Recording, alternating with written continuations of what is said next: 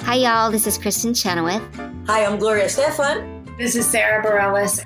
Hi, I'm Patty Lapone. This is Lynn Manuel Miranda. You're listening to the Broadway Podcast Network.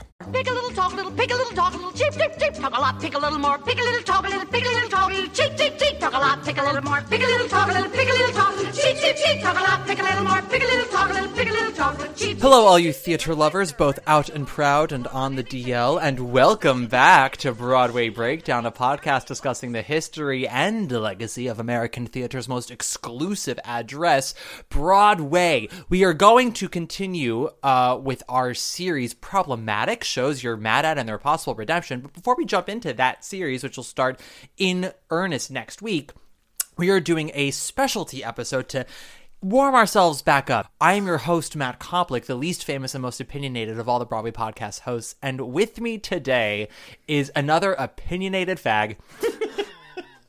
you may know him from his work at 54 Below, his work on his own podcast. What's the name of it? 54 Below doesn't even know my work from 54 Below. 54 Below wakes up each morning going, What did I do last night? Rob, I Yes. shouldn't.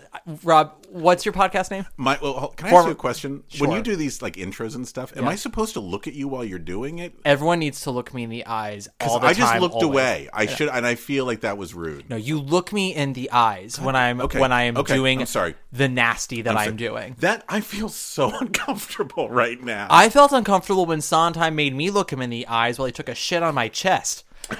and they and the name of that sex move is Here We Are. oh, and now it all comes full circle. I want literally. to I want to see Here We Are and not like it so I can have my review be Here We Are. Are we here? Are we here- Wait, you haven't seen it yet? No, I haven't.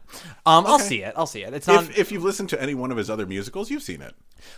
Listen, my hot take is after 2000, Sondheim ran out of musical ideas, which is why Roadshow, The Frogs, and probably Here We Are all sound the same.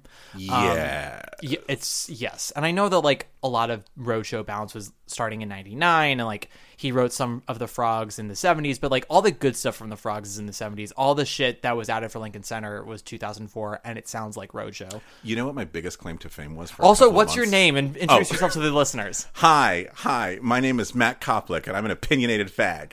Did I do it right? Yes, how do you, how else could you pronounce Matt Koplik? Rob Schneider. There you go. There you go. And Rob, what's your other podcast name? Uh, my other podcast is called Behind the Curtain: Broadway's Living Legends. Mm-hmm. Uh, we've been on the air for seven years. We- I should say we were. We don't do it anymore. We were You- on the air for seven years. I don't know. When people ask about We're uh, on Broadway there. podcast recommendations, a lot of people still say yours before they ever say mine. I'm like, mine's still running. I know gays." ours. Are, ours are retired and done. And we. Well, you killed all your guests. That was the problem, which was we were interviewing a lot of old people, and we were kind of like the Grim Reaper. Like Yeah. we, we showed up with our like Yeti microphone, and they knew like make the last will and testament out. It's it's people died on the show, but you know how professional they were. They continued on with the interview, and not a lot of people can say that. and that's our history. And that's our history. One time, Eileen Brennan was having an abortion. no, stop. Can I tell the story? No, don't tell this story. Okay, it's never a mind. great though. It because no one knows who you're Okay. fucking impersonating. That's well. That was the problem with our show. Yeah. That was our problem with our show, which is it was like, who are these people that are talking? So, Rob, Yeah. we how did we first meet? Tell the listeners. Tell the tell the children. How did we meet? You want to tell them like the real story or, or what we came up with? Let's tell them the clean PR story. Okay, cool. Many years ago, friends, when I was in town, I just had I just moved into the city. I can't remember. I got press tickets to a show called Daddy Issues. The show is called Daddy Issues, and there were a lot of issues. I don't know if Daddy was one of them, but there were a lot of issues in this particular play. But I swear to you, I will not forget. There was a young guy in the show who was the lead. And I was like, this guy is so fucking good because he's taking material, he's just elevating it. That's all I remember. That's all I remembered. I was like, this guy is really, really good. Didn't think about it for, I don't know, seven, Seven- years? Yeah. Seven years, but I swear to you, that's a true story. I remember this guy being like really good. and there was this horrible scene with a cat commercial. Oh yeah. Oh, it's a recurring joke for sure. So flash yes, forward. sorry. Yes, yes. Yes. So that so Yes. that's that's our prologue. That's our Valjean goes on parole prologue. Flash forward to uh, up. Your parole's Joel- begun. Flash forward to July of 2023. Mm-hmm. Rob and I are asked by friend of the pod, Charles Kirsch, hey, baby, to, um, Literally, baby. just try- no, no, he's, he's, he is baby. I, I like to think that I'm baby. And then I talk to Charles. I'm like, you are half my age. Charles is half and- your age. Yes. Um, point is, he asked both of us to be on a panel at BroadwayCon, which we did. Yeah. Uh, and it was nice. And then we m- ran into each other again on a trivia night for Dancers Over 40 that Charles was hosting. Charles Kirsch just keeps on like throwing us together. He's like, "You older gays who make me look like a fetus, you get together and you just die." This is nice in their sunset years. you, me, Robbie Rizal, also friend of the pod, and new friend Janine Lamana, at least new for me, old friend. of yours. Seussicles, Janine Lamana. Exactly. No, no. Icon. Gertrude McFuzz herself, Janine Lamana. We are all texting during Who the still trivia. sounds the same. absolutely, and and I'm sure can still kick face and cooter slam like in Drowsy Chaperone. Oh, Yes, God, she's so talented. But she, the four of us, started a group chat after that. after that night, yes. I came over to your apartment with Robbie for like a drinking night. Yes. and I re- and you look at me. I'm looking. You look at me that night. No, not just now, but I'm like that looking night, now. the night I'm at your apartment, you look at me from your couch with it's like that kid in Hook who's about to pull like Rob Will- Robin Williams' face back and say, "There you are, Peter."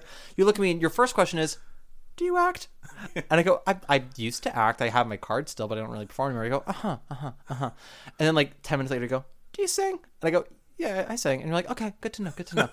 and then about twenty minutes later, you come back again, you look at me again, you just go with your Barbara Walters gay ass face, and like I'm about to ask you the hook question, and you go, "Were you in a play called Daddy Issues?" I went, "I." Do you remember what my face was when you asked me this? Yeah, it was Frozen. Frozen was shock. Yes. Yes. It truly it was. How did you find the body? Yeah. And I, I was like, It was like an Agatha Christie. Yeah, well, also because that play was such garbage, and I I don't look back on my time fondly with it, just because like it was a bad experience with the writer director. We everyone in the cast knew the material wasn't good, and we tried, but like it's it was it was an uphill climb, and it took really until the end of the run for any of us to feel like we did anything with it. Hmm. But we're not talking about daddy issues because that's not part of the 2023-2024 at Broadway season, Rob. Are you sure? I mean, rumors abound. no, we're talking about this current Broadway season. Mm-hmm. We've got some shows that have opened, Yes. already closed. Yes. Some shows that are in previews about to open. Yes. Some shows about to go into previews. Yes. Some shows that uh, we have to wait a little bit. Some shows that have just announced, and a couple of shows that have announcements coming. yes. This is a very exciting time for all of us. Yes, it's very packed for all of us for sure. So, So- Rob, what yeah. of this season have you seen so far of the Broadway? What have I seen so far? What a great question. Now wait a minute. This does Here We Are count as Broadway? No, Okay, great. unless it's transferring. I don't think it's gonna transfer. Um, I don't think it is either. I really don't. I really think it's going to end in January. my f- I don't know if you felt the same way, but my feeling on that show was when they were like, "Oh, we're going to do it at the shed, and you can become a season subscriber, so everyone can get in early." I was like, at noon, whenever these things are going to go on sale, every fucking queen in America is going to like get on this site and crash it. Grinder will be very free, but like this site's going to crash, and nothing. Yeah. they still. I don't think they're even still sold out at this point. So This is the last Stephen Sondheim musical with this cast. I know. Well, so here's the thing. I I truly think that no show, off Broadway, regional, whatever, like does not have Broadway in the back of its brain. Oh, of course. So Of course. especially with this production with an eight, I think it's like eight million dollar capital, something like that, and with this company and Yep. with John Mantello directing it, like they. I definitely think Broadway was a possibility for them Oh, of course. but they also knew what they had and like didn't want to set anyone up for thinking like what we have is this masterpiece final product whatever they were kind of trying to temper our expectations in hopes that it would be this event Yeah. now, it is one of three shows this season that are not Broadway that have Broadway sort of circling around them, and we'll see what happens. One is Here We Are, Mm-hmm. one is Great Gatsby at Paper Mill, Uh-huh. and one is Hell's Kitchen at the Public. And we will get to all three. It's- Okay. It'll be very quick. I saw Hell's Kitchen this afternoon. Uh, by the time this episode comes out, my review will probably be out. And Here We Are has officially opened. Yes. And Great Gatsby has opened. Yes. Now, Great Gatsby and Hell's Kitchen both are sold out for their runs Yes. granted, you know, we're talking a month, five weeks at great at uh, Paper Mill. We're talking two months at the public, and I mean, here we are. It's like a four, almost four month run at the shed. Yeah, they're they're, they're for a Yeah. while. Yeah, Hell's Kitchen at the public at the Newman. It's 300 seats, maybe like a handful of seats under that. Paper Mill, it's like what 1,200 seats, something Yeah. like that. Yeah. So you know, for those shows to sell out for the number of seats that they have, impressive, actually, Paper Mill might be more than twelve hundred. possible. Yeah, it's a big theater. It's a cavern. Well, it's bi- the mezzanine is very small, which is why I am not sure exactly how much it seats because it's Hmm. a big orchestra. It is a huge orchestra. Yes. Yeah. Yes, yes, yes. Um, but with Paper Mill, everyone kept talking about how Gatsby is sold out. It's got you know all these people working on it f- with Broadway pedigrees. Like clear, like bro, and the producer even openly said at the first preview, like we hope to go to Broadway. Oh, I- like you said, I cannot think of a production running right now in the New York tri-state area Yeah. that does not have their sites on Broadway. Yeah, well, because that's where the most money can be. That is where all the attention goes. Mm-hmm. Yes. Um, and it, like even if you run for a week, you can still say the Broadway show, and people will. Oh, how gravitate many towards shows do we know that have done that, knowing fully well they wouldn't be running very long just to have that it. moniker? Yeah, right? absolutely. Yeah, yeah, yeah. So wait, now you haven't seen Gatsby? I, I haven't, and honestly, I don't think I ever will. listened to it. I watched the rehearsal clips. Yeah. Who listens to this, by the way? Weirdly, a lot of people. They're live broadcasting in Times Square as we speak. Weirdly, a lot of people. Rob, listen to this. The here we are backstage. They're all what what people like about this podcast I have learned is it's very honest, it's very Yes. loosey goosey. Yes, I love that. We do talk about, you know, important things in the sense of theater, not the world. But, you know, we try to talk about things intelligently while also, you know, making butt stuff jokes and talking about Judy Kuhn and how she's one of the best voices that's ever happened. Uh agreed. Yes, and Agreed. And as we're this is good warm up for everyone as we go into problematic because I've recorded three episodes of that already. And like it's the show you all know and love. It's it's a lot. It goes all over the place. We go on tangents. Like welcome back to the breakdown. You know, you know what I mean. Oh yeah, no, I was gonna say. I, I mean, the show is fantastic. I love listening to it. I was just You curious. haven't listened to this. Podcast. I have listened to it. I know uh, th- uh, you do a thing where you talk about Broadway and people geek out. I and they know. go, "I'm having a breakdown." and they go, "I'm having a breakdown." This Yeah. is famous breakdowns throughout Broadway history, which takes me back to Eileen Brennan. Do you want to tell the listeners who you're breakdown. impersonating? No,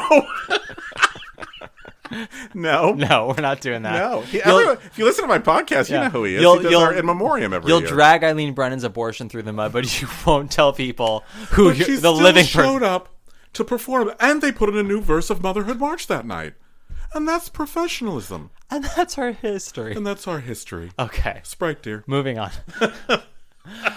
Guys, the stories that Rob and I could tell you.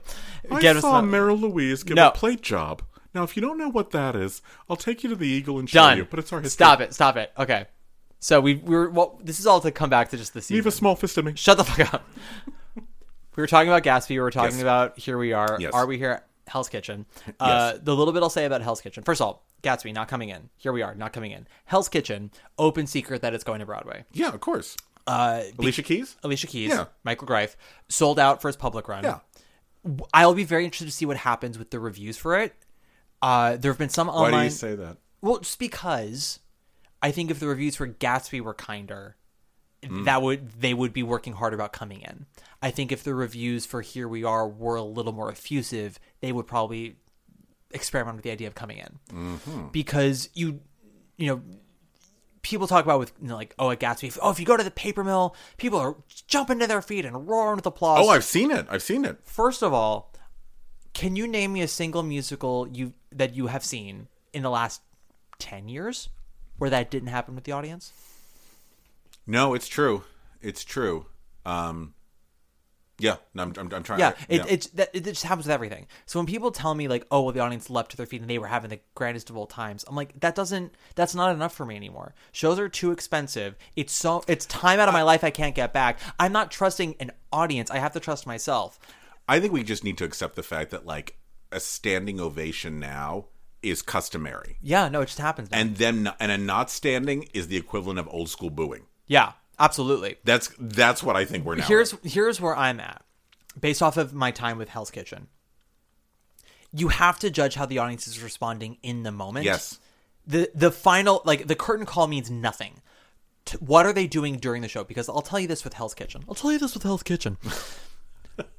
For most of that two and a half hour show on the, on that Saturday s- on, on Sunday matinee, I should say, it was a very tepid response. Mm-hmm. Uh, I can tell you two numbers that got wild applause. The Act One finale with Keisha Lewis, who you know sang like it was the Act One finale of Ragtime, and it was just her at that Great, piano. I love it. And of course, Greif was like, put some projections behind her because she can't sell this on her own. And I'm sitting there going, no gay, she can. She's Keisha Lewis. She She's fucking mama will provide. She can do it. Yeah. Just let her do it. He also has her stand uh, up from that piano way too soon. But that's that's me sitting there being can, like, directorial eye. it truly is. Truly is. That was the first one. And the second one was Shoshana Bean's uh, Act Two number where she tells off Brand- Brandon Victor Dixon, a number that should be cut, but she sings the Boots House down on it. Oh. And the audience goes crazy. like Saturday night. Ab- absolutely. Yeah. But the and the thing I was telling you this before we went on air. The first act, I think Shoshana has she has two numbers, neither of which are terribly good, but you know she's Shoshana, so she's girlfriend has not met a melisma. She can't surf to shore. you know what I mean? Yes. Which I wrote down on my phone for my future review. Yes, great. She's great. never met a, a, a melisma that she can't surf safely to shore. Uh, Now, is this a jukebox musical or is it all? No, it's it's it is Hybrid? mostly it's it's hybrid. It's mostly jukebox with I think four new Alicia Keys songs. I, I don't know how I feel about hybrid jukebox musicals. Is I that don't- weird to say? don't care as long as the product is good. I don't care about anything Did you so see long. Clueless? I didn't. That but I, was weird as well fuck. because that was jukebox but new lyrics. it was so bad. Yeah. That that idea. That idea. Well, was so but bad. again, it's a bad idea when it doesn't work. If someone comes up with something that's good or Yeah. campy or fun, like if they did Xanadu with Douglas Carter Bean coming up with campy lyrics for all the original Oh, ELO different songs, story, yeah. and it worked, like we'd be like, what a fucking stroke of genius. But Amy Heckerling's not a lyricist. Yeah, she exactly. wrote she wrote an amazing screenplay in 1995. Yeah. Oh, and she should have had it's it, it's a wonderful example of economy in writing, but she's not a theater writer, and that's sort of the problem with fucking Hell's Kitchen. The librettist is a playwright who doesn't do musicals. Mm-hmm. Alicia doesn't do musicals. She wrote four songs for this thing, and the rest are songs that have nothing to do with any plot whatsoever. They're they all feel shoehorned in, but. My point is, again, all this tepid response behind those two numbers, and then the finale is Empire State of Mind, Oh, right? Is it- genius. that's the name of her Concrete Jungle song? Yeah. Yeah, because there are two different Empire State of Mind songs. yes. Oh no, there's New York State of Mind and then Empire State of Mind. Yeah, I'm in a New Billy York. Joel? Yeah, Yeah. exactly. And then Empire State of Mind, and that's the finale with the whole company, and it's a wonderfully talented cast. And Tom Kitt does most of the arrangements, and Mm. when he's arranging other people's music, he does a lovely job, gal. And so like it ends, and everyone just jumps to their feet, and I'm like, yeah, but for the preceding two hours and thirty minutes, you were not this. That seem that's like a big pet peeve of mine recently, which is like it's like bookend directing, mm-hmm. or like we'll give them a great opening and we'll give them a great closing, and we hope to God they don't remember anything else in between. Mm-hmm. And I'm like, people will remember. Which leads us to what's currently on Broadway. Okay, Of this season so far, Lucy DeVito, Pulitzer Prize. I winner will fucking shoot you in the for face. Teresa Rebeck's. I, I need- own that. What's it called? I need that. No, this is how you pronounce it. Teresa Rebeck's I Need That? Starring Danny DeVito. Danny. Which I will, I will go see because I'm going to try and see everything this season because I saw same. every, I saw everything last season Good shoot. Yeah. and I think I saw everything the season before. Look No, at you. I didn't see Skeleton Crew. That was the one thing I didn't see this season. You before. are you are like dedicated. well. I've been very fortunate. I get invited to a lot of stuff. Who invites you? Tony voters and How other come critics. no one invites me? Why don't you invite me? I, okay. There we go. Um, Um, no, I, I've been fortunate to get invited to a lot of stuff, and then I'll rush whatever I don't get invited to. smart. Very smart. um because i have i have tony voter friends i have critic friends and i ask them well in advance to bring me along to the things i can afford You know, and the, the thing- National Critics Circle told me I couldn't be a member. i know that the drama league told me i couldn't be a member because i was gonna sink their voting pool What? they said we are going to give Annalie Ashford the Distinguished Performance of the Year award, and you are going to badmouth the, to the voters, so it goes to uh, fucking Stephen McKinley Henderson. And I said that's who it should have gone to. Yes. Stephen McKinley Henderson's a fucking genius, a Oh, legend. If you're gonna give it to Anna Lee, give it to Anna Lee for Legally Blonde. Give it to her for fucking You Can Take It With You. Don't give it to her for Sweeney. You're still not over that, are you? No. You know what I'm really not over? I'm not over Sweeney winning sound design. You didn't like the sound design. Who did? I don't know. I'm just asking. You didn't The like it. sound designers who voted for it at the Tonys liked it sound design. Literally everyone else, including people who know nothing about sound design, were like, why did the orchestra sound like a million miles away? ah. Okay. Okay, so- of the season. yes, going back to the season. I'm sorry. I, yes. s- I started with Once Upon a One More Time. Once upon a one more time. Yep. Back to the Future. Uh huh. Here Lies Love, Uh-huh. which is closing. What? They haven't announced yet, but it's closing. Oh no. Yeah, no, I know. Uh, they were they were gonna close, and then they got an. Was Angel- it when they got rid of 400 seats? Well, no, it just doesn't matter because no one's buying the seats anyway. Yeah, no, I know. It's a shame. It's Here Lies Love. We'll talk about it. Here Lies Love. Back to the Future. Once upon a one more time. I saw Gutenberg. I saw The Cottage, Grey House, The Shark is Broken, Pearly Victorious, Jaja's African Hair Braiding. That's the most recent thing I saw. Um, and then off Broadway, obviously, Health Kitchen. And uh, I Can Get It For You Wholesale. What is the off Broadway voice? Is there a, a separate voice for off Broadway? Health kitchen. Hell's Kitchen, I can get it for you wholesale. Like, what is And that? then I'm seeing Titanic for the fourth time soon. Hey, Danny. Ah, God, I, I am so glad Titanic is not on Broadway. I'm so glad it's off Broadway and that it's doing as well as it is. There are some shows that should stay off Broadway, and there is nothing wrong with that. I'm so glad the Little Shop just is staying Oh, it's at Westside. brilliant. It's brilliant. I wish they would cast people who are actually Seymour, not Calvin and Calvin Klein models, but you know what have you. well, that's still that makes no sense to me. Whatever. Michael Mayer, love you, dear. You've done some wonderful work. Your work on Little Shop is nice. Must you keep casting your Spring Awakening, Bonnie and Clyde, High School Musical motherfuckers You as Seymour? have to believe that nobody would fuck this guy. You- and they've every, done every be- fucking urchin and mushnik is looking at him, going, "Huh." Yeah, I would let him. would get, do it. I would let him get me pregnant. That production does a much more interesting job with casting their Audreys than they do with their Seymours. Yes, the Audreys have been fantastic. Who have been going through? Yeah, well, and not only like even if you don't love them, like they're they're fascinating choices. Like Tammy, Constance, Joy, like just uh, Lena, Maud, like just in- Brilliant. interesting Brilliant. choices. and every single one, you go, "I would never have thought of that." Exactly. Whoever that casting director is, honestly, I don't know who you are. Kevin Chamberlain, Janine Lamana, Susical Reunion, they're older. Seymour and Audrey Yeah. are older individuals. Here's how I want to tell the people, Little Shop, whoever you're thinking of for Mushnik, stop it. That's your Seymour. That's I love that. I would see Brad Oscar play Seymour in a second. In a fucking heartbeat. who? Okay, let's. I would kill you. You could. so I could see. So I could see Kevin. So oh, okay. So I know how you feel about So- me and this let, me, friendship. let me let me rephrase that a sentence. I would kill you. Uh, Period. Period. Just to get a hot dog. Like um, the bar is very low at this I'm point bored. for all of us. I'm bored. I'll kill you. I'm, I'm I'm bored by you. I'm bored by you. You've offered nothing to this contribution, nothing to this conversation. So I'm done with you. Well, starting my life. On that note, Yes. let's take a quick break. Where are we going? I beg to differ with you. How do you mean? You're the top. Yeah. You're an arrow collar. You're the top. You're a Coolidge dollar. You're the nimble tread of the feet. of Fred. And we're back. All right. Oh, I have I have a commercial that I gotta do. I have dollars and dollars to make. I'm so sorry. I just have uh, when, when you have as many episodes as I do at my podcast, we just have a Broadway Podcast Network. Just drop in a commercial. When you have as many Tony nominees slipping into your DM asking to see that hole as I do, Who?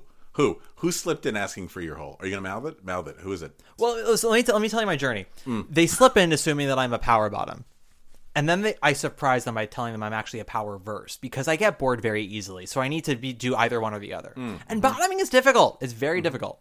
Um, and I'm lazy by nature, and I don't want to practice ever. So then you'd be a fantastic bottom.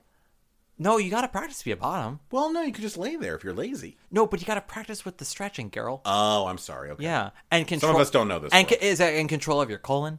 Can you believe that Charles Kersh's mom lets him listen to this podcast? Remy, what's happening, Remy? Charles, you must ask your mother, Mummy. Why- Charles, young man. Mummy, Mummy, I need parental control. Charles, pause this. Pause All American. Go to ask your mom if you can continue listening to this. Charles, do you listen to All American? He does. Can I tell you something? I was at his bar mitzvah, and that was my gift to him an original poster from All American. Well, once upon a time. no. Shh. Um. So All right, orchestra, Those are the pack sh- up. He doesn't want it. these are the shows I've I've seen this season. What have you seen this season on Broadway? Okay, I have seen. Going back, run through the list. Once upon a one more time. You have seen that. Yes. Here Lies Love.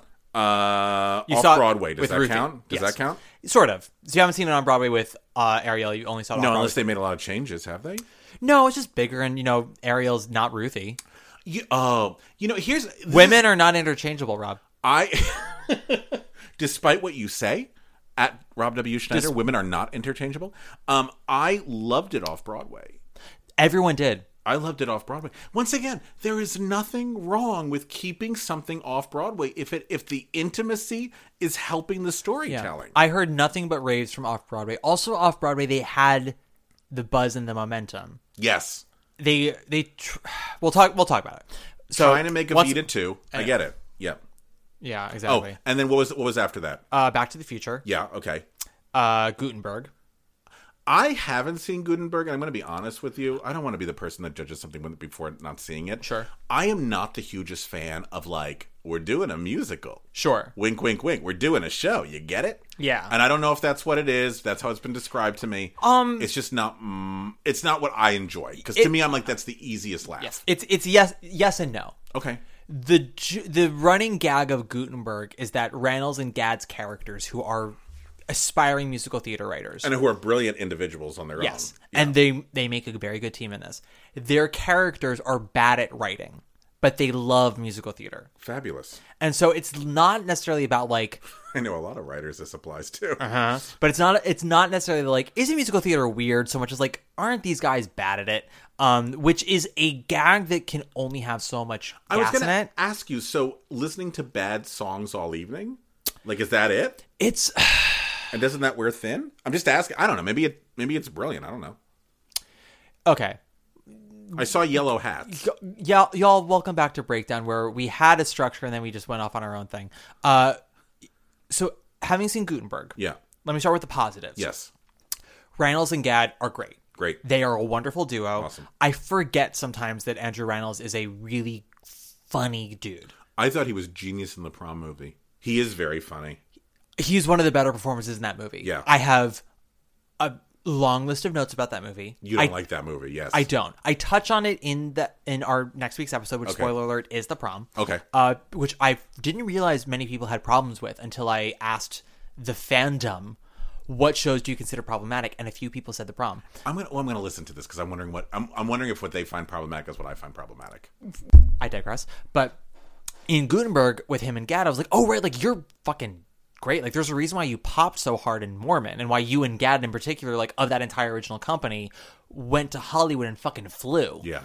and they like they make it work and it's good timbers material because it's not heartfelt really because timbers doesn't do emotion well timbers also doesn't really do like humanity well he does inventive storytelling really well and he does is and he does he actually does comedy pretty well uh but because it's just gad and reynolds like their chemistry and their work as actors help sell the material and timbers comes up with some cool staging and the book is funny it's genuinely funny and like it's not cynical because their characters genuinely love theater and they genuinely want to do a good job.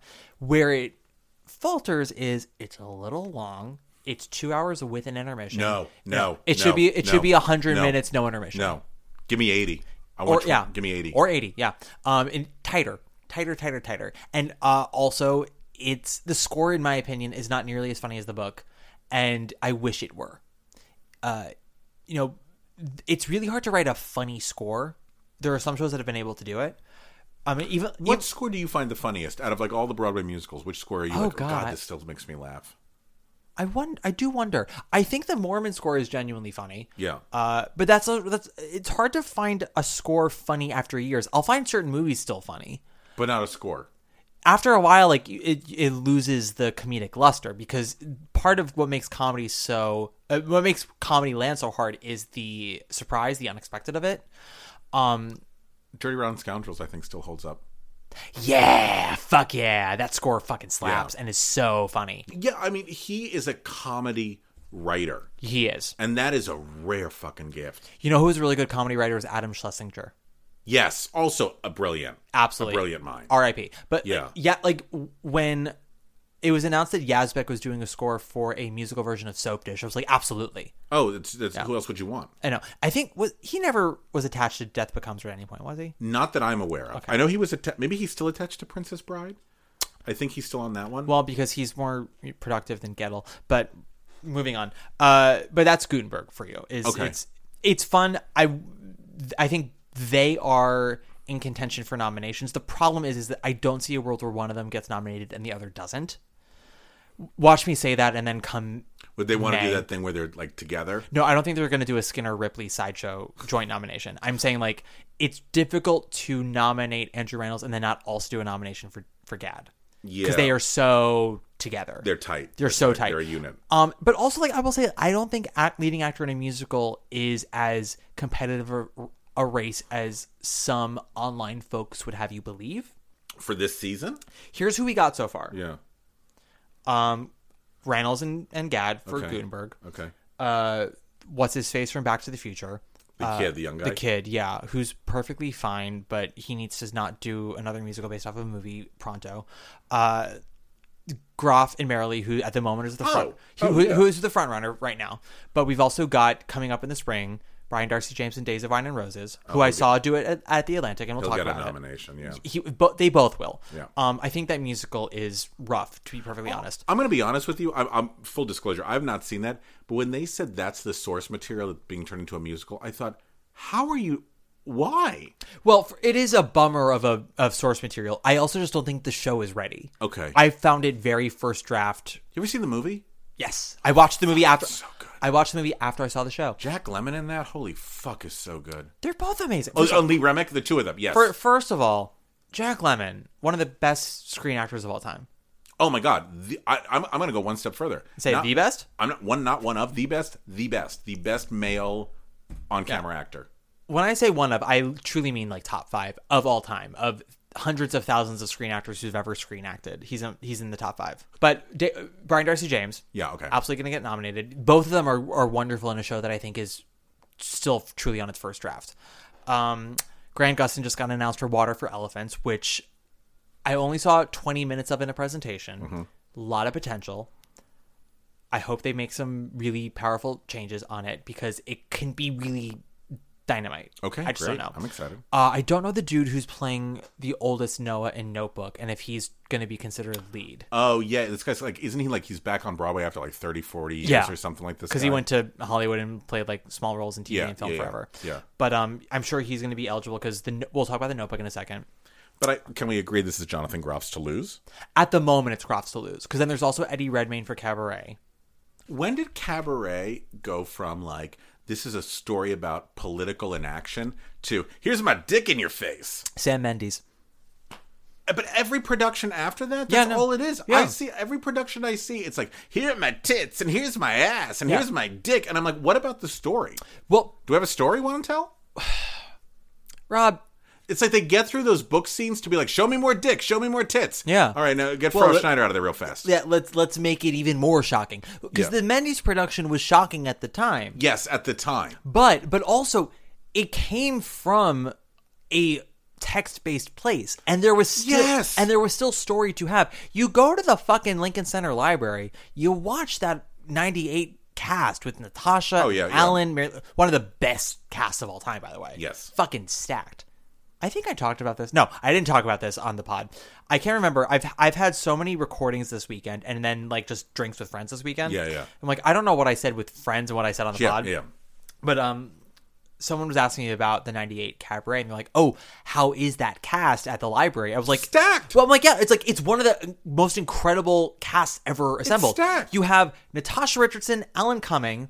Ron Rifkin, who wins a Tony for this performance, Mary Louise Mary Wilson. Louise Wilson, like kind of coming back after a minute. Go- John then- Benjamin Hickey. Right? John Wasn't Benjamin he the- Hickey, uh, post Love Valor Compassion, pre Normal Heart, Michelle Pock, pre Susical and Hollywood Arms, Dennis O'Hare before I think anyone ever knew who he was. Nobody, no, no, that's true. That's very true. Nobody like knew. th- just those personally directed by Sam Mendes and Rob Marshall before Hollywood ruined him. It is so, it is such a good production, and now every single one after that is like, how many track marks can we get on the girls? Where's the story? Well, because that's what everyone remembers from the from the Mendes one, If and that that production was so impactful of how we all view cabaret now.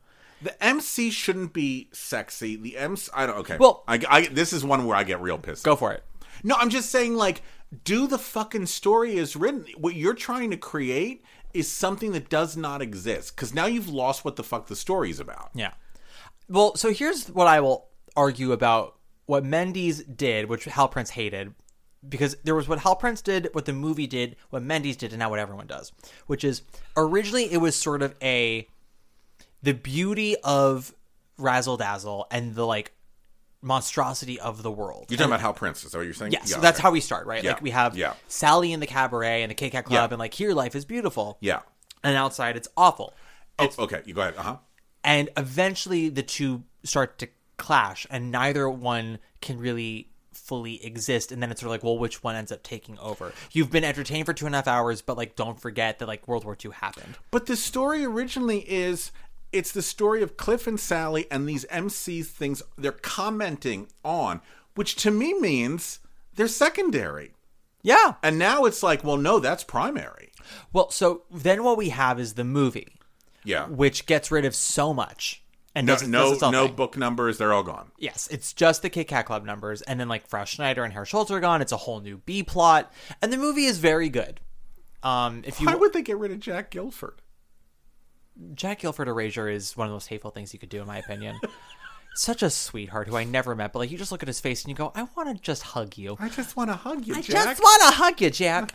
But is even colder than the stage show, Correct. sleazier than the stage show, and Mm-hmm. then also more razzmatazz than the stage show because you have Liza belting her vagina off. You've Yes. got Joel Gray who's even more like in your face. Creepy. Yep. And and then it becomes the Joel Gray show, like the '80s that revival happens, and it's Joel Gray is in cabaret. Blah blah. Mendes comes That in. full production's on YouTube, by the way. Oh, I know. I know. Mendes comes in in the 90s with the Donmar a year after the Nationals carousel. So we have the 90s trend of dark versions of Golden Age musicals. You just mentioned Carousel. Have you gotten an erection at this point? I fully came. Of course. But, but but and we talked about this in the carousel episode, spoiler alert y'all. The 90s was a golden age of revivals. Correct. But also there was a trend that f- eventually died out but we're still kind of seeing it from time to time of the let's look at an old musical dark.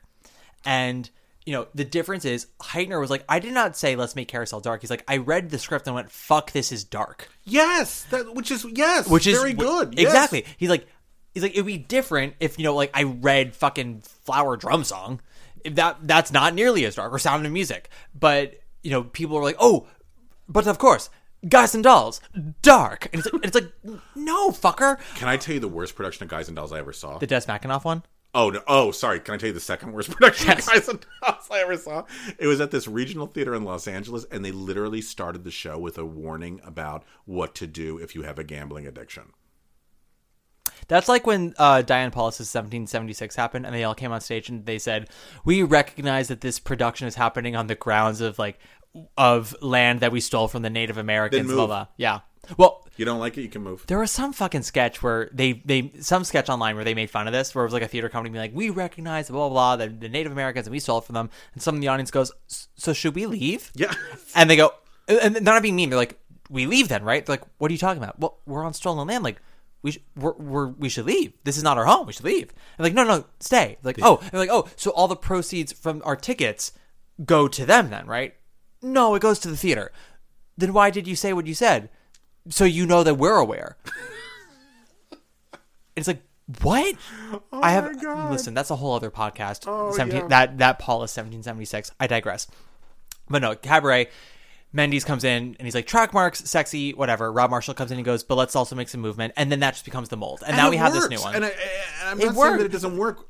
but but it becomes how do we outdo the last cabaret of being avant garde and trendy and like pushing your buttons.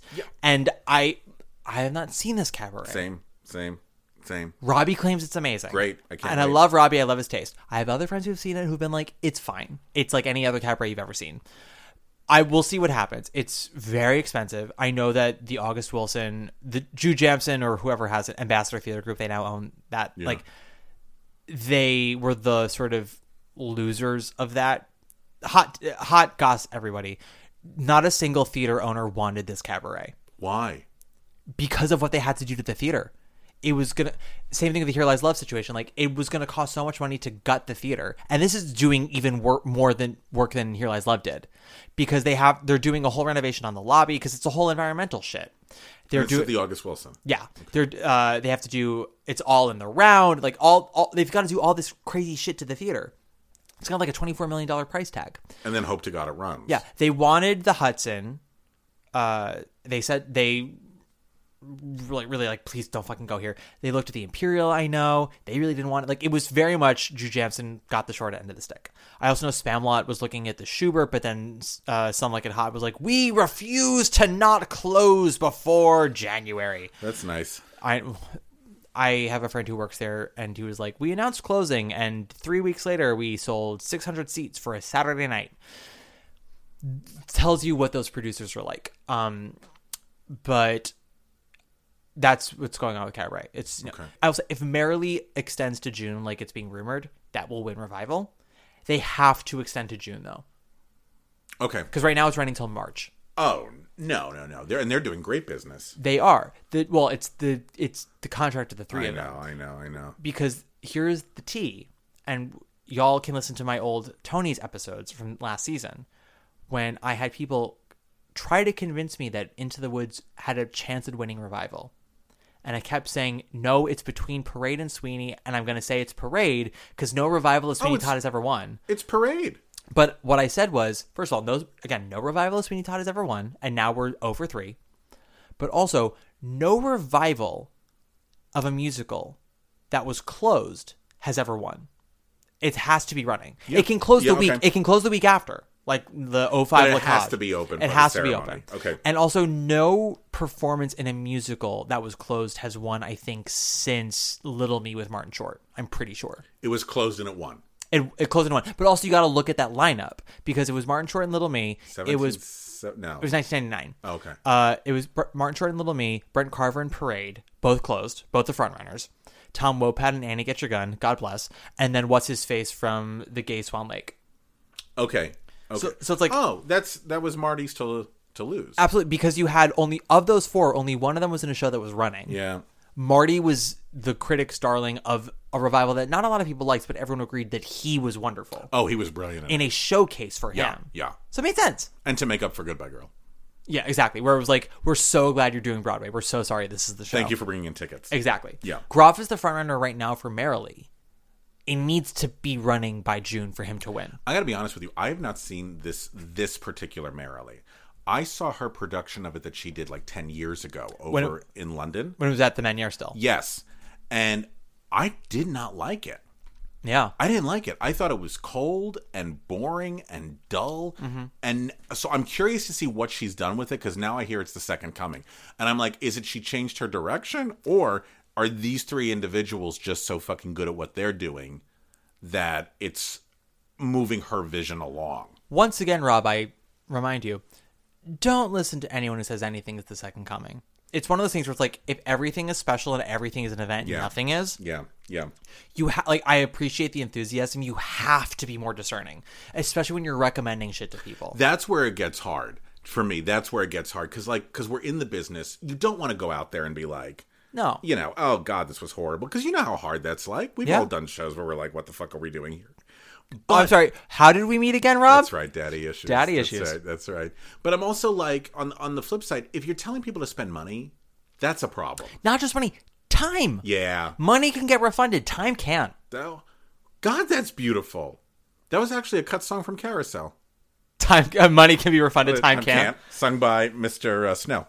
Thank you. The one review I've written that caused friction, and it wasn't from anyone who actually works on Broadway. It was from people who are sort of like, I guess, Like protectors of a show, just fans. I guess. guardians. Yes. My review for Back to the Future, Okay. where I ripped it apart, not because the show is bad. I even start my review by saying this is not the worst musical I've ever seen. It's just the laziest adaptation I've ever seen. Okay. Not since Pretty Woman have I seen such a lazy adaptation. This is paint by numbers. You threw the movie on stage, added songs that don't need to be there, gave it $30 million, and made your actors do their best impressions of the movie people. Okay. It's why the actor who plays Crispin Glover gets such applause because he comes on and he goes, Marty, you gotta understand. And the audience laughs because they're like, it's just like Crispin. Okay. And I'm like, are you fucking kidding me? I don't care if it's good or bad. Like, try, just fucking try. And it, and I would give it even more grace if it was three writers who had, who were tr- you know new to Broadway and were up and coming and just doing their best. But it's three men. One is fucking Bob Gale who wrote the fucking movie, has millions of dollars in his bank account. Alan Silvestri who wrote the score for the movies as well as other Zemeckis movies and has millions of dollars, and then the dude who wrote the lyrics for fucking Ghost and other pop songs, millionaires, all of them, white male millionaires. And I'm not someone who goes, "You're white, you're male, you're hetero, you're the enemy." Especially in theater, I'm like, if you're talented and you're empathetic, write whatever the fuck you want. I want to see it. But I'm like, we're talking about diversity, we're talking about given opportunities, and these three dudes who have millions to their name who don't need to do this and are clearly doing this to make more millions to milk this franchise for all it's worth, and we're just gonna let them get away with it because people go, well, it brought me joy. And I'm like, but is this any good? And I had people f- not only unfollow me, but block me because of that review. Wow. No one from Broadway. I, I just say this. Everyone who follows me on, on Instagram who literally works on Broadway, none of them did that. But you can't say it because then you look like an asshole. And this is okay, this is a major problem right now. No one is holding anyone accountable on Broadway right now in this community. We have talented people, we have intelligent people. We don't have and I there's I don't know if there's a way to do it and not be a fucking dick about it. Well- but we don't have that Arthur Lawrence Elaine Stritch bone right now where we're like where we are able to outwardly say you can do better than this. Do better. Look pointing them in the face and going, "No. Do better." And it's not that those thoughts don't exist. They exist. Everyone thinks it. No one's saying it. We're all just going, holding hands and going, kumbaya, so happy for you. And it's hard to make a show. We'll go, I, I, and I'm guilty of this too. You go on social media, you'll Mm-hmm. be like, this show was great. Oh my God, it was wonderful because you want to support. Yeah. And then somebody privately will go to you and go, what'd you think? And you go, what, worst piece of shit I ever saw in my life. Okay, I'm gonna. At say, least I do that. I'm I- gonna. and- say, and I'm I gonna know say I'm the. not in the minority. I'm gonna say the show. I'm not gonna say anyone. I'm not gonna say any names. Backstage babble. uh, Well, because we're talking. no, Charles is a sweetheart. Charles, I hope you you've been listening to this and laughing and not and not getting self conscious because both of us love you. Charles knows I love him. Yeah, Charles is the, Charles is the fucking future. Um, Charles, Charles is the future. Charles gives me the future. It gives me hope for the future of Gen Z. Um, y'all, if you join a cult, join Charles's. Yeah, so I would. Um, he- his episode of this podcast is the only one that doesn't have the explicit tag on it, and he's. I think he even said that at our panel. I um, love. Yes, he did. Oh God, he's such a sweet kid. He's a sweet kid, but um, I'll say the show. I won't say anyone who, uh, because we're talking about this season. Yeah, yeah, There is currently a revival of Spamalot. yeah. e- everyone who has seen it, who I am mutual friends with on Instagram, Yes. who's of Broadway, Yes. and saw it, they were Yes. like so proud of Friends, had Yes. the had a blast, and then I don't even reach out; they fucking come to me Yeah. and they go, "Girl," Yeah. and I'm like, just just tag that you're there. Don't say loved it. Just just say here to support friends because that's true. You're there to support them. Don't say you loved it if you didn't. There's a wonderful documentary that I know you watched. Charles has definitely watched Broadway: The Golden Age. I have it on DVD. Oh, I met that guy. He's a sweet. He was a sweetheart. Yeah, he's dead now, but Rick, why do you have to come after Rick? he's dead. He is dead. But Elizabeth Ashley, Yeah. she says, Can't do it. "No, what, I Those want to, are I want, fake. I want to find a way to rip it and put it on my Insta." She's like, "People pay far too much money to sit in an uncomfortable chair where they can't smoke, drink, cop a feel, to be not watching something that challenges them, Yes. fully entertains Yes. them." And it's like, when you're writing something, don't you want something that titillates an audience, challenges them, while also like not fully, But they think- putting them at bay? But they think they are because they have friends surrounding them going, "That was great." Mm-hmm. So if you don't know any different, why do you? You don't even know there's a problem. And then you have the people who go, "Well, I just support theater and I want I want people to go see stuff." So I'm telling them, "Go see Harmony or Back to the Future. It's magical." And I'm not ripping those shows separately or together. What I'm saying is like I watch people go like rave about show after show after show, and then they get confused why people aren't buying tickets. I'm like, "You just gave a rave review to 9 shows in a row, each one costing $150 to see." people can't afford rent they can't afford healthcare and we're and we're telling them to support theater and telling them every show is worthwhile i'm sorry it's just fucking not true No, no. it's not true and there's nothing there's nothing offensive about that it should all you have to do is do exactly what you said earlier go to the show take your photo tag that you were there you like it say something you don't you don't have to Nope. no one is forcing you to lie And if I don't like it, it's not a personal attack on anybody a part of it.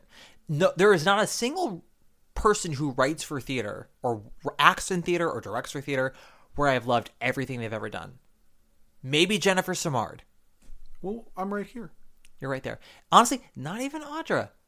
Uh, I will say, I have not loved everything Audra has been in, i know you hated her in carousel you can finally can and get Marie and Marie Christine. that, you can get that off your shoulders My, the only time I have not liked Audra was a video of her doing Rainbow High at Carnegie Hall, and that's just that's just not her that's not her role. I know she did it when she was a teenager. It's not her role. Um, but besides that, that's not a bad track record. No, there have been things she's been in that I haven't liked, but I have not disliked her.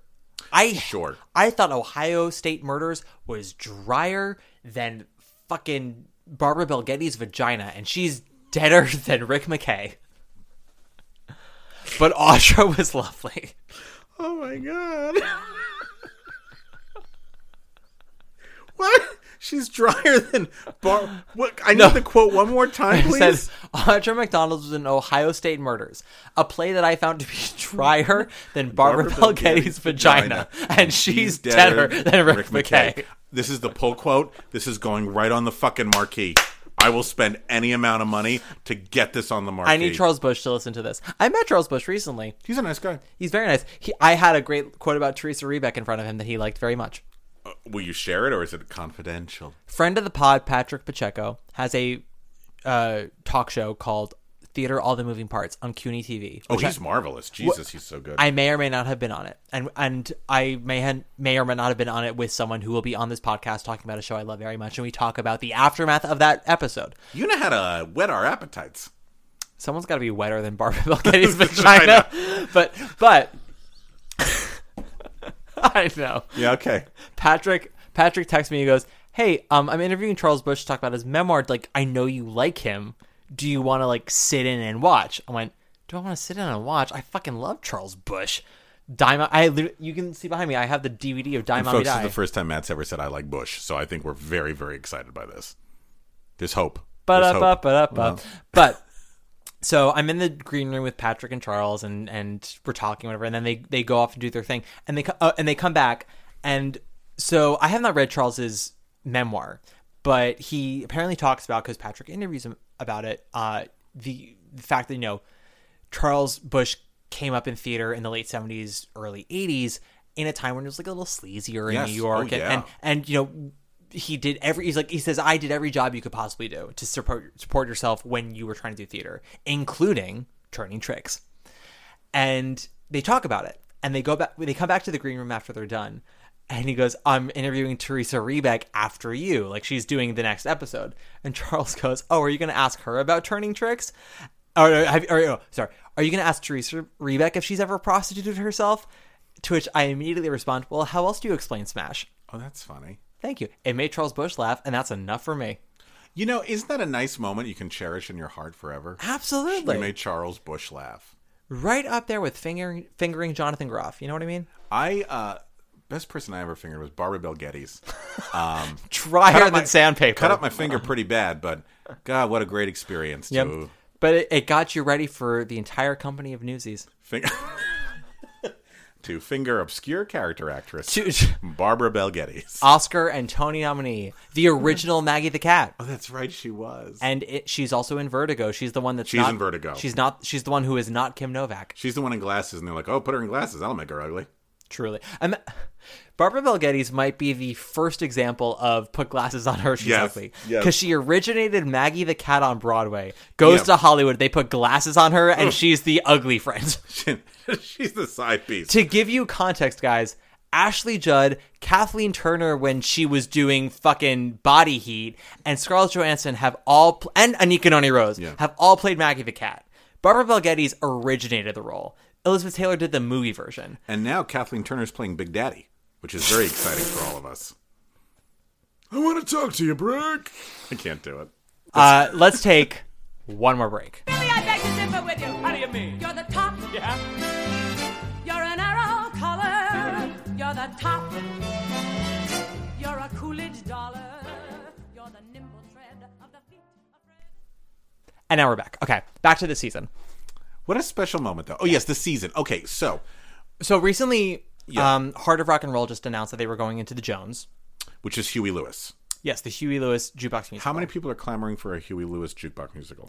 As many people who are clamoring for a Days of Wine and Roses musical. It's the same audience demographic. same demographic, same number of people.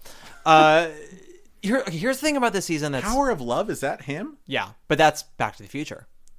Will it be in Heart of Rock and Roll? I don't know. Oh, I wonder if contractually. Oh, okay. I listen. it has to be. Toxic has was on Broadway in two different shows, and Moulin Rouge and fucking Once Upon a One More Time. Okay, okay, cool. I okay. Here's the thing about this season: there is so much, and we haven't even really talked about plays all that much. No, and it, like we said, it's everything that's been waiting to get in. Yeah. Uh, I know pretty confidently that Operation Mincemeat is coming in. What the hell is that? It's a British musical that apparently is very, very funny and very, very, very good. Great. Okay. Uh, I don't know anything about it. Other Is it like one of those fucking Peter Pan goes wrong shit or the play? I that think? goes Well, I wrong? think it's of that ilk, but I've heard nothing but Is it rave. funny? That's what I've heard. I've heard it's. Okay. I have had friends who listen. I don't always trust their taste, but like went to London and saw it on a whim, and they're like, I walked out obsessed. Okay, great. Love it. Um, and honestly, anything that can come in that's an original musical with an original score that Yes, can sir. take that can take nominations away from Back to the Future, Yep. I'm here for. Is that your mission for this season, the 23-24 season? absolutely? Back to the Future will not win. Oh, it's, it's not winning fucking shit. I You want to don't take. want it to be nominated. I want as few nominations as possible. I do not want to encourage producers to continue putting shit into Back to the Future. I want, as much as I found Days of Wine and Roses to be a first draft, as much as I think Hell's Kitchen is rough, I would rather they put shit into that than Back to the Future. Because you like the fact that they're trying something new. Yes, absolutely. And I have not seen Heart of Rock and Roll. I have friends who are involved in it who were involved in it in Old Globe. Yeah. and they're like, we it, is- they are trying something with it, and I'm like, you know what? Great. God bless. You like that. If it's not good, it's not good. But like you're trying, and I oh, I will always give an Even though extra it's a ten percent. jukebox. Oh. I will always give an extra ten percent for trying something different. Okay. Okay. Yeah. I mean, I fucking I think Jagged Little Pill might be the worst book to win the Tony for Best Book of a Musical, but I at least give Miss Cody credit for trying something and not doing an an Alanis Morissette bio musical. I think it's one of the best jukebox musicals ever. You, truly? I do. Wow. Okay, I'm gonna need you to talk to me about that off mic because, Okay. uh, yeah, I have a I have a guest on a future episode who's also loved it, and I think that whole show is garbage. Oh, really? I think it's bad. I think it's bad. Oh, I do. Okay, cool. Cool. We'll talk. I think it's bad. I admire the effort. I think the execution is terrible. Okay. It's one of those things where I'm like, you can't do 20 different issues because you give five minutes to Oh. each of them and you dis- do disservice to all of them. Well, l- let me be. I want to be clear if I can. I saw this in Boston when I was Okay. out of town. I guarantee you nothing changed between Boston and, And I Broadway. think that was the issue because all the notes that I had for it in Boston, because I, didn't see it on Broadway, I heard that mm, those notes were still there. Yeah, nothing got changed. There was a whole character you could have gotten rid of. There were 20 characters you could have gotten rid of. And I think that show has seven characters. Speaking of which, should we talk about The Outsiders? What do you want to say? Well, okay.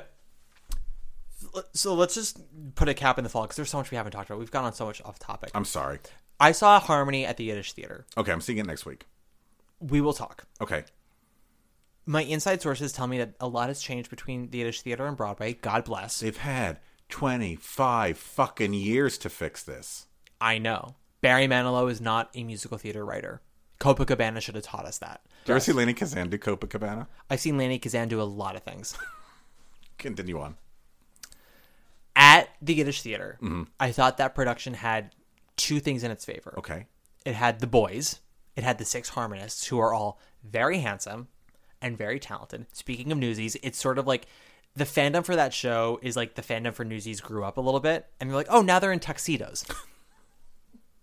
They took a shower, Crutchy. yeah, which which I'm not mad about.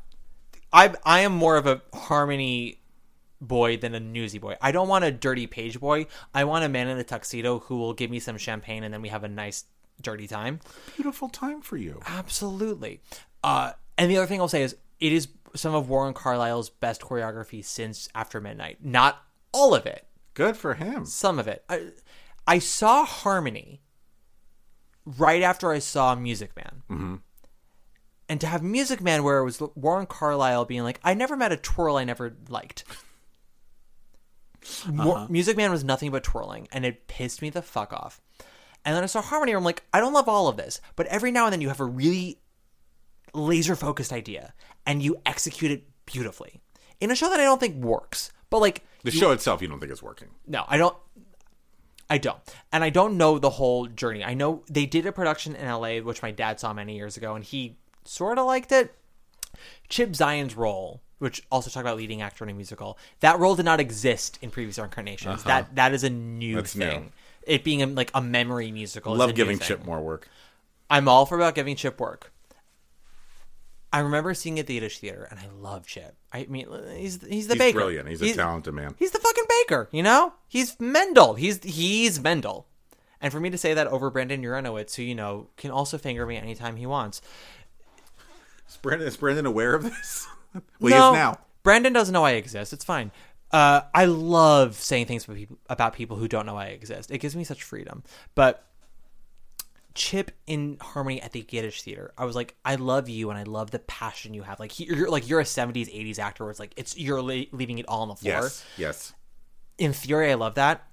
But in a production where like it doesn't truly support that, in my opinion, I don't know if they've changed anything about that since then. But it's it, imagine, if you will, Alice and Emily in Sideshow giving that performance in a production of a Sam Gold Fun Home, where it's like one of these things is not like the Gotta other. stick out. Exactly. That's how I felt at the Yiddish Theater. Okay.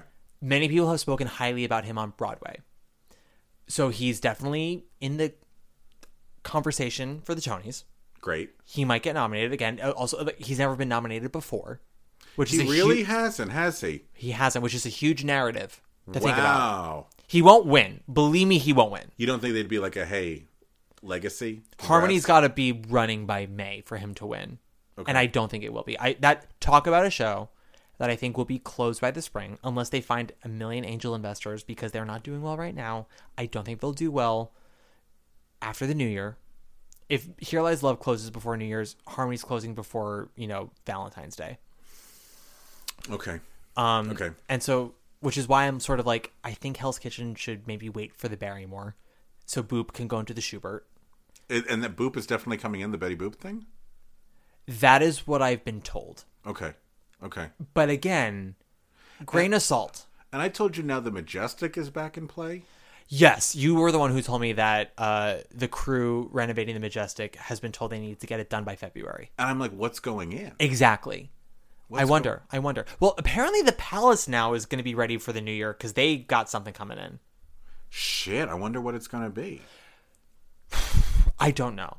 Again, everyone is. It's, everyone's got intel. It's all wrong and it's all right. You know what show I am excited about coming in this season? Limpika. I okay. I'll, I'll tell you a story. Tell me a story. I went to NAMT six years ago. And it got awful. I mean, like the shows that year were like, you just sat there and you were like, oh my God, who thinks this is a good idea? Welcome to Namt. and um, Limpika went up there, and I gotta tell you, man, it was incredible. Forty-five fucking minutes. Mm-hmm. It was incredible. I've never seen this before. It ended, and people in the audience were like, "More, do more!" Literally, Yeah. shouting at these fucking actors, being like, "Give us other stuff to see." So many people rushed to those writers afterwards, and it was the best thing ever. So I'm very excited about Limpika. I know nothing about it. Oh, I, great, the only thing I really know about it, first of all, Chafkin's directing, great. wonderful visualist. Uh, Eden is the lead. She did it at the Yeah. She's fabulous. Natalie Joy Johnson did Mm-hmm. it at La Jolla. She is a gay icon. She has become the new Patty LaPone Le Mouche in Yes, New York with yes, her Yes. Q Bar, Yes. now Green Room 42 show Yes. with friend of the pod Brian Nash. Yes. So I'm very excited for her to come back to Broadway. I again, I'm just excited for the spring in terms of all these shows were like thing there's potential and I just hope that they put in the work to really get it to the point it needs to get to. That's what's getting you, isn't it? The fact that like people go, that's good enough. yeah, truly.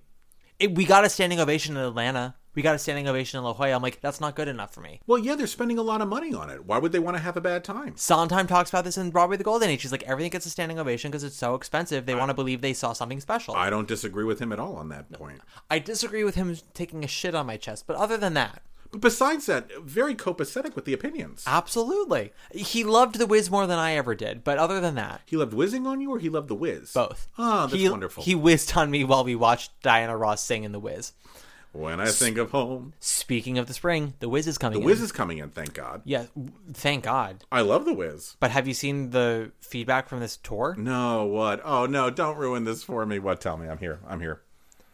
I'd rather rip the band-aid off, Matt. I hope Miss Williams, our director for the Wizard of the National Tour, is listening because I gotta say, talk about like don't take audiences into account. Like read what the faggots on the internet who are faceless and have nothing to lose are saying.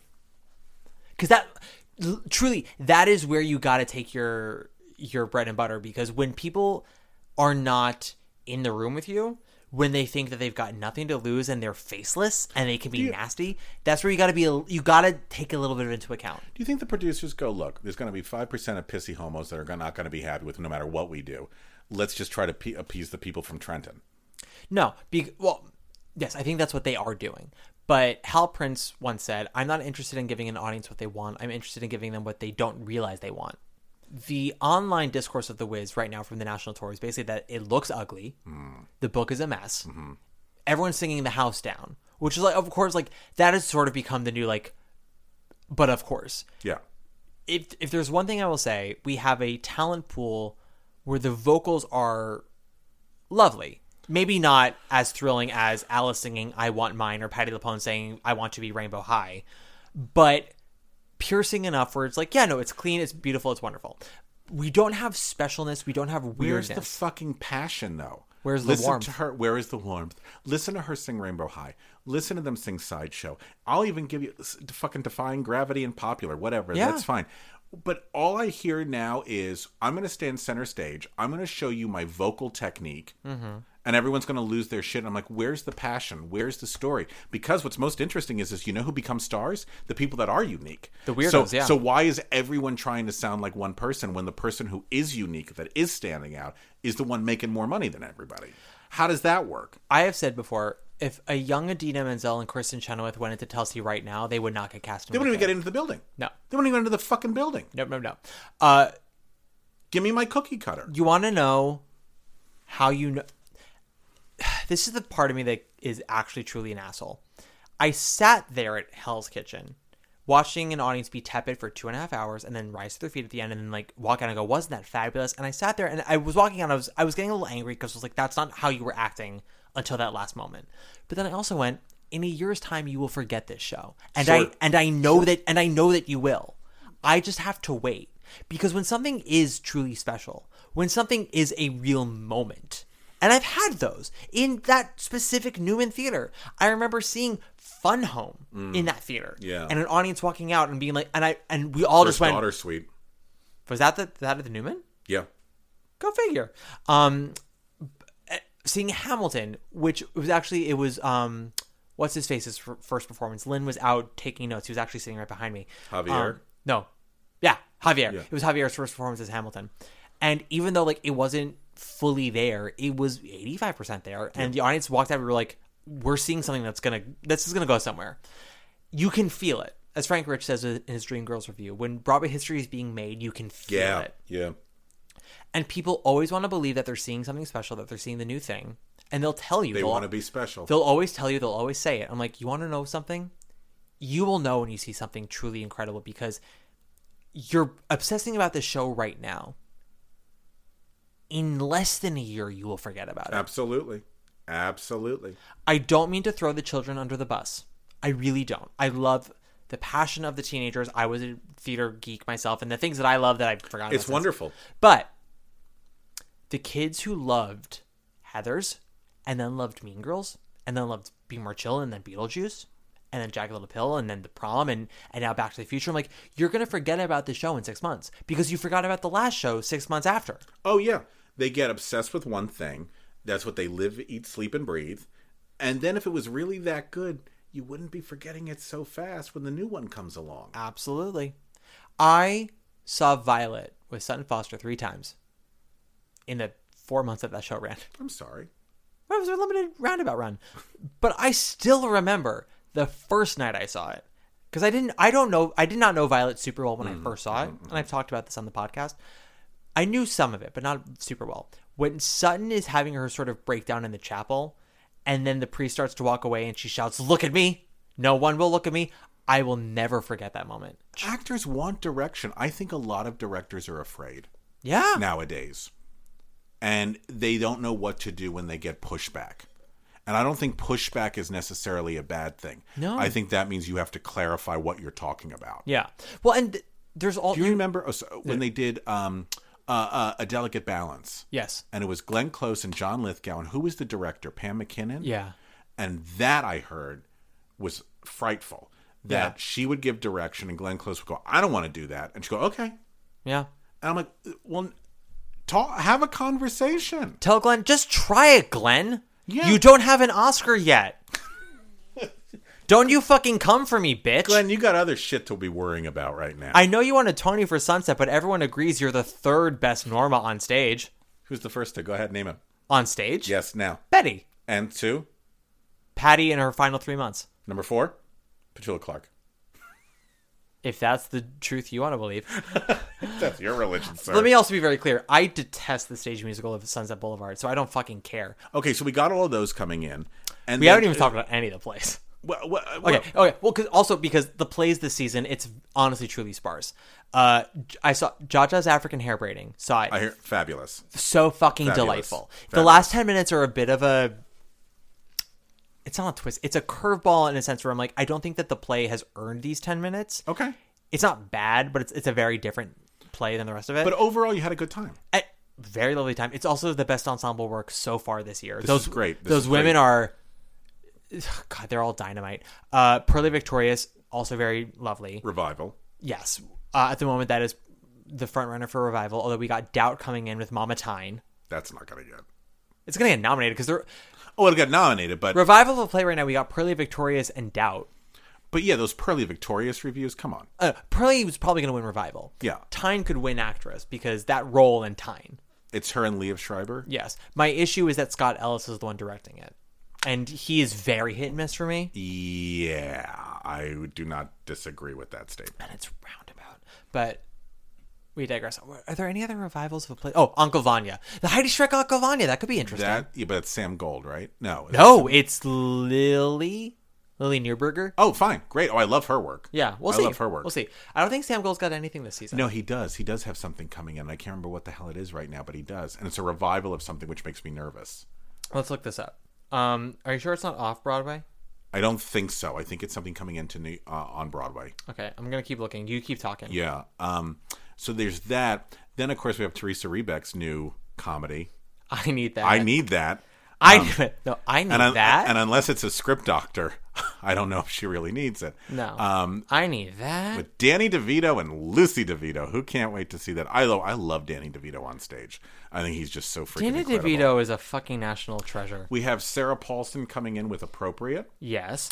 Uh, we have Rachel McAdams and Mary Jane. Yeah. We also have Aubrey Plaza in Danny in the Deep Blue Sea. Right. That's off Broadway. that's off Broadway. Is that gonna come in? I would not be surprised, Uh-huh. but stranger things have happened. It's true. Well, okay. So let's also be very clear. Let here here are some things that are currently running. Mm-hmm.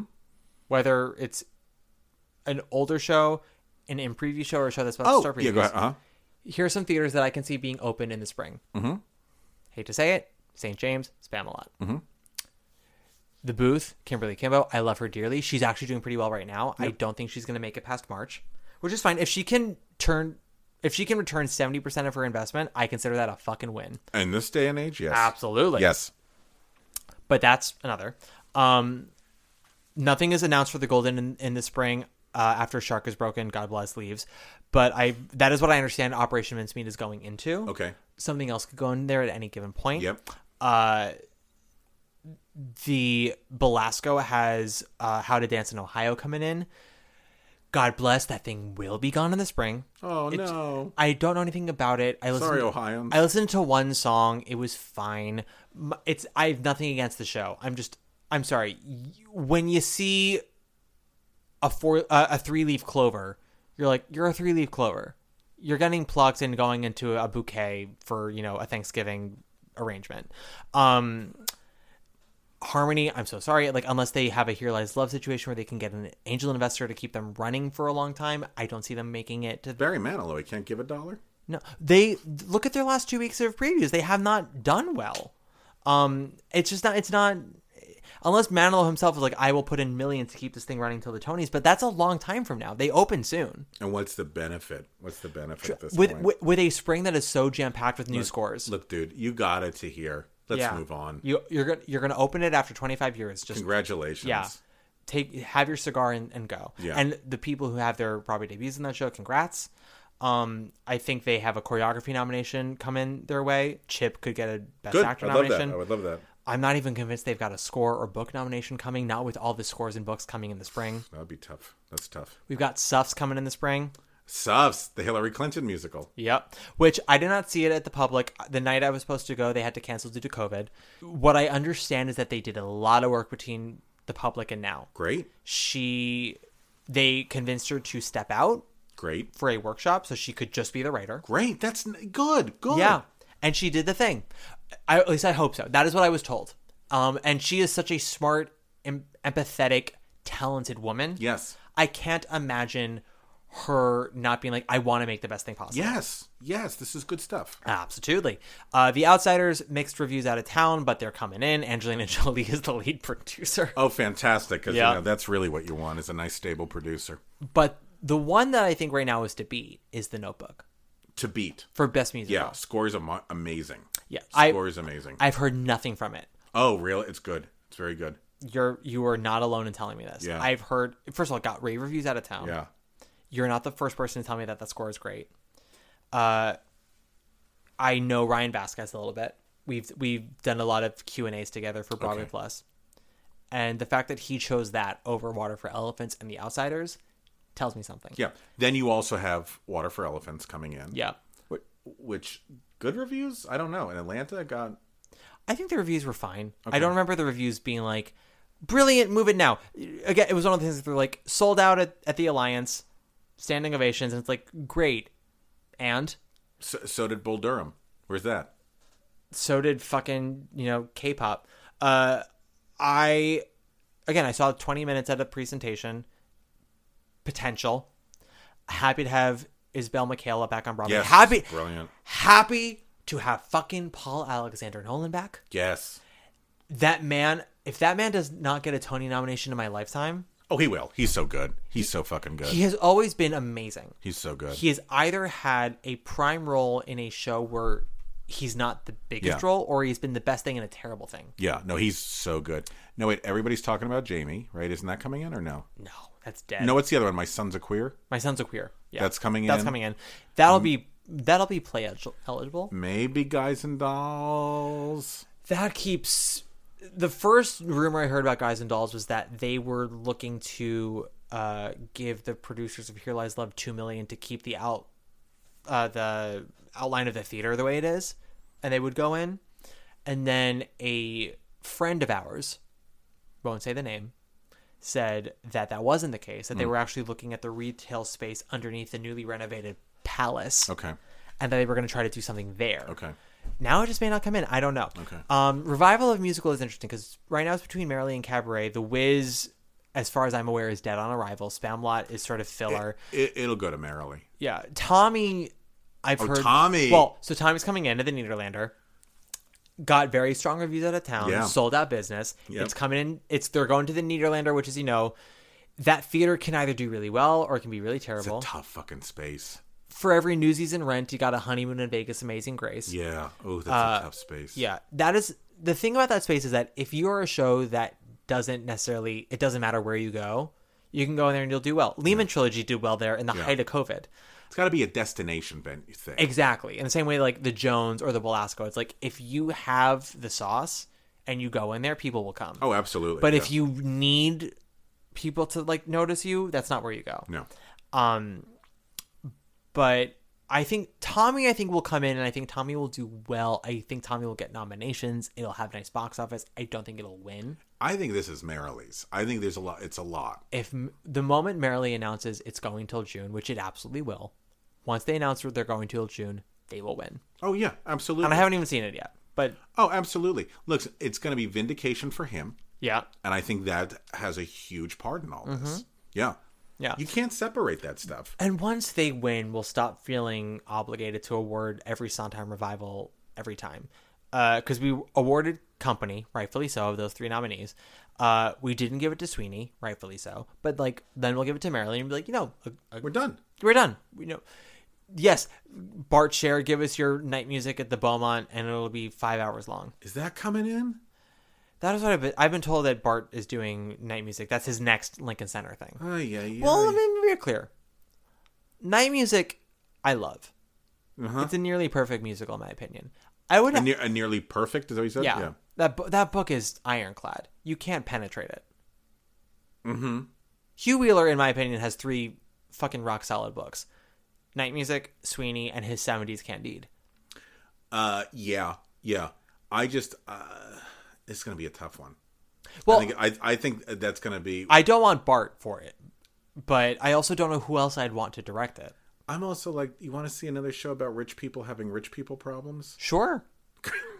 Good. Okay, great. What the Take- fu- I'll take it MTC. what the fuck is Bridgerton or Gilded Age? You know, I go put to- it in my veins. Like I go see a fucking MTC show, and it's always the same thing. It's like That's- I, that's I don't know different. if I should go with Knopf or or with Penguin No. Oh, Press. How How how am I da- going to publish my book? How dare you tie a Little Night Music to Manhattan Theater Club?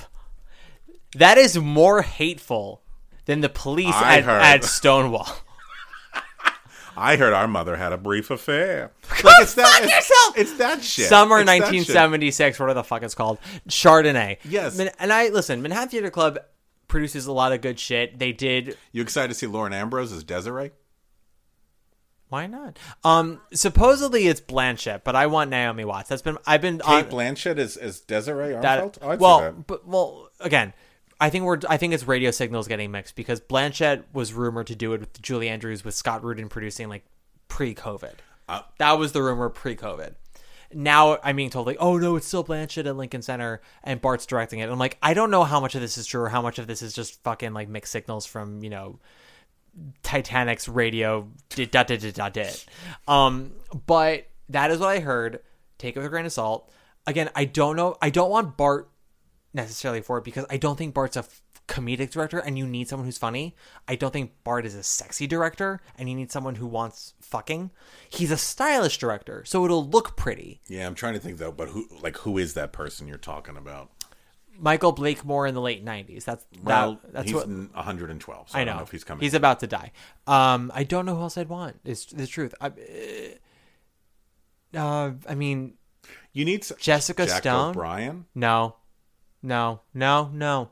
I enjoyed Shucked enough, but what, What he I did, like about Jessica's work, and I don't mean this in a pejorative way, it's like blue collar. yeah. And I love that. So I'm curious. Well, maybe she can do that. Well, she's also she's she's very Mantello to me in the sense that, that she's really good with actors. she's a great director. She's a great director really of good actors. director. Yeah. Um, like what she does with that company of Kimberly Akimbo. I'm like, great. I would love to see what you do with the company for Night Music. great. Okay. I'll um, buy that. Yeah, I don't, I don't know if she's. And I will say, if you watch what she does with Water for Elephants, there is a style to that. Great. Okay. Cool. Yeah, it's she. She's very. It's very inventive visually. But this all might be a moot point because it's sounds like it's a Bart Shear is attached to this in some way, shape. I or mean, form. it's Lincoln Center, but you feel you feeling okay about that? oh Bart, you want to do Hallelujah, baby? By all means, cast Benanti. He's one that I'm like. I'll be honest with you. I loved when he first came on the scene. Yeah, Oh, Piazza, Piazza?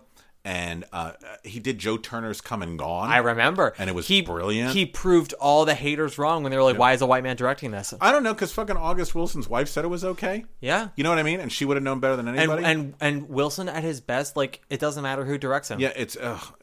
then South Pacific, South Pacific was so right. good, Yeah, and then we got My Fair Lady. No, King and I was in between. yeah. I don't love his work on Bridges. I think Bridges is half of a brilliant musical and half of a dull musical. Yeah, uh, I do not disagree with that at all. All those people fucking sitting and watching, like, what the fuck are you doing? My hot take on Bridges is that it should be 100 minutes and it should be them. It should just be them. Matt, I have said that so often. It should be a two character musical. It should be a chamber piece. Yep. You don't need the fucking woman sitting on the stool playing the guitar. it's a lovely song, but you No, don't no, no, need no. it. It's lovely, and they all did a good job and stuff. Yeah. Mm, But I'm like, why do I have to keep going back to this fucking pig fair This every is, 20 well, minutes? so this is this is my pitch on Bridges. You open it with her and her family and all that shit. He comes in and it's just it's them for 80 minutes and you get swept up in their Yeah, relationship. that's all you want. And you're like absolutely run away with him. And then her family comes back and you're reminded of Yeah. like the connection she has and that is what brings you back to reality. great. I'll take that. And th- yeah, that's all you need. But it was, it's they were just trying to do so much. Um and and Bart tried to do this whole thing of like your town is watching. I'm like this isn't no, No, they're not. They're not. They're not watching. They got their own problems. Yeah, this is not Grover's Corners. This is fucking Oh, is Our Town coming in? The Kenny Leon Our Town? that's next season. Ah, okay. That talk, that was supposed to be Bart Scher uh, directing Dustin Hoffman. That's not happening anymore. Now it's I- Kenny Leon. I think I'm okay with this decision. But yes, I will. I'm interested to see what Kenny Leon does with that. Um, because it'll be hard to erase the memory of Cromer's revival, which was truly beautiful. Oh, it was bre- it was breathtaking and, brilliant. and took a show that we all knew so well and was done in a way we all knew. Yeah. And still made it So good. different and, and, and powerful. Um Kenny's work in Pearly Victorious. Did you see Pearly Victorious? yeah, Yeah. I so I was talking to someone today about this. Kenny for me as a director is someone where I'm like I don't think that he necessarily is like a visionary. He is someone who when he has material that is good and has a cast that is right for their roles, he's he's really good at subtly steering that ship. I don't Oh, think of he's- him yeah. yeah, I don't think of him as a visionary. So his Pearly is really wonderful. I wish he was a more inventive director of farce because it would make that just be a 10 out of 10 for me. Right now, it's more of like a 9, maybe 8.5 out of Mm-hmm. Pretty 10. good, though. Pretty good. Carrie Young right now is my f- front runner for featured actress in a play. Love that. I love that. She's going to. She, can you think of anyone else who's been nominated three times in a row, year after year after year? No, Because she's going to be. And she might I win. think that's amazing. Yeah. I think that's amazing. I need her. I need her to become one of our leading ladies of. Well, Laurie of- Metcalf was she nominated three years back to back? wasn't she? Well, I, For- she won Doll's House and Three Tall Women back to back. I'm pretty sure. No, that, that counts as a nomination, right? yeah, that counts. Yeah, B- w- was Hillary and Clinton the year after Three Tall Women? I guess so. Yeah, I guess Lori is three back to back. yeah. Carrie Young and Lori Metcalf. They're two peas in a pod. I love. Hey, that's the odd couple I really want to see. Motherfucker. That's the odd couple I want to see. But no, this is. I That's think- the days of wine and roses. I That's- want to say. take all my money for that one. Take all my money for that one. No, that's. I'm trying to think. I think. What else? Is there anything else that we haven't talked about that's coming? Oh, in? plenty. Uh, I mean, we didn't really talk about how to dance in Ohio, c- mostly because I don't know much about it. Uh, it got it got good reviews. It's. I, I think, like you said, it'll be one of those. Unfortunately, um, you know, what? prove me wrong. Yeah. Just prove me wrong. Make it make it a big. Hit. okay. Well, so okay.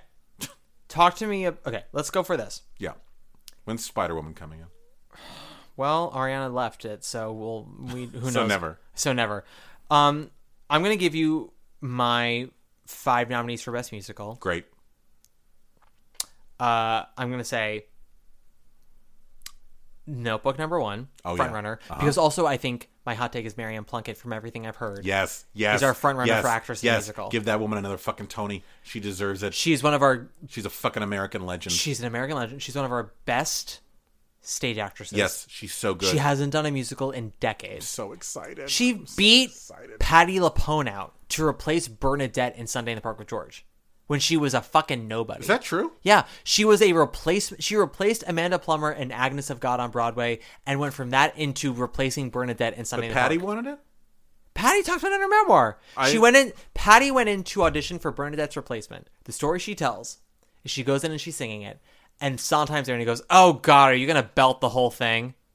Oh my god. listen, this is Patty LaPone we're talking about. Woman has never met a garbage can that didn't slight her. You know what I mean? like Patty LaPone goes up to a stop sign and she goes, "What do you mean by that?" Oh my god. Okay. Okay. Cool. But Marianne replaced. Great. Um, So she'll be up for supporting lead. lead. That is what I've been told. Wow. Great. That she's a leading role. In Love it. Love it. Um, and if she is, she's the winner. great. Because it would be her, Kelly for Days of Wine and Roses, which is Kelly at her most messy since South Pacific. That's exciting though. Absolutely. Oh, absolutely. I've I've been waiting for Kelly to be I mean, messy to the again. voter, to a voter, that might excite them. but also I think Days of Wine and Roses will be closed by then, so I don't. And also that show is just, in addition to it being a bummer, it's a first draft. Uh, the exciting thing is that she and Brian, he is great, and he makes her be greater because of that. So good. He's always good. He is always good. And I do like Kelly. I want to remind people of this when they get to a future episode. Oh, Uh, I do like Kelly a lot, but I will never forgive her for singing I Hate Men and Kiss Me Kate like a TED Talk. But who told her to do that? Scott Ellis. But also, you can't tell Kelly nothing these days. She's like, I'm sorry. I am Kelly O'Hara. Uhura. I'm Kelly O'Hara. You do not tell me not to do what I don't want. Um, in the same way that like, but I think that they're both sort of she and Patty are both sort of like, uh, chicken bottoms in that way. It's a game of chicken where it's like They come at you and they go, no, no, no, I want to do what I want. And then you have to come forward and be like, no, no, no, I'm telling you. Oh shit. Pam McKinnon, Glenn Close was giving you a game of chicken. She says, I'm not doing that. And you go, okay, Glenn, how many Oscars do you have? Ooh. Ooh, this And is it- this is where it gets good. Yeah, listen. I don't care who the fuck you are. You need to keep doing things that push you and scare you. Yes. And if you come at me with "I know what I'm doing," it's like, no, you don't. No one ever does. No, no, God, no, nobody knows. No one ever does. Nobody knows. But I think actress in musical right now we got Kelly, we got Gail for Cabaret. Yeah. We got Marianne for the Note- Marianne. for the Notebook. Um, we've got Eden for Lampica. Shane, oh. Shane Shayna for Soofs. Uh, I will. I hope Izzy Michaela is up for Water for Elephants. Oh, I if, if Eden Espinosa's in this mix, yeah. Is, that's a big. is Lindsay going to be up for leading or supporting for Merrily? Is the question. If they were smart, supporting. That's what I think too. If they were smart about it, but who knows? She's already got her fucking Tony. I know. She also might be like, I don't give a shit. they've where I also go. they've been smart up until now. Marilee's been very smart about how they've been doing it because they also have not been putting any of them separately for promos. It's always been the three of them. so good. It's so smart. It's so smart. Whoever's I don't know who the producers are, so please forgive me. Whoever's producing it is producing it so smartly. yeah, because like they go on Kelly Clarkson and it's them together. Oh, it's so good. It's so good. Um, I think they've gone separately on Colbert, but other than that, it's them together. Sonia Friedman is, is the head producer. on Brilliant. that. very brilliant. But you know, it's it's the whole Maria's sister, right? Yeah, the whole marketing has been like it's about the three of them, which I, Genius, To genius. go to what you were saying earlier, I don't think much is different about this production from London and, and when they did it at the Huntington. It's just that the three of them have such chemistry that it sells Great, it. Um, great. I love it. That's what you want. That's what Abs- you want. Absolutely. Uh, so wait, musical. I said The Notebook. Mm-hmm. You have the Notebook. You have Suffs. I said Stuffs. Water for Elephants. Water for Elephants. I'm gonna say The Outsiders, Huh? and then I'm gonna say uh, Operation Mincemeat. Once that when that announces and comes in. So that's closing out How to Dance in Ohio. Yes, I think How to Dance in Ohio is gonna be a nothing nominee. So that's not part of the conversation. No. Um, I think score what we have. Uh, we've got outsider. Uh, we've got uh, the Notebook, Suffs, Lampica, Days of Wine and Roses, and then either Here Lies Love or um, Water for Elephants for number five. And Here Lies Love will not be a Best Musical nominee. I don't think so. So you're closing out How- and Once Upon a One More Time, right? That would count. It counts as the best musical. Yeah.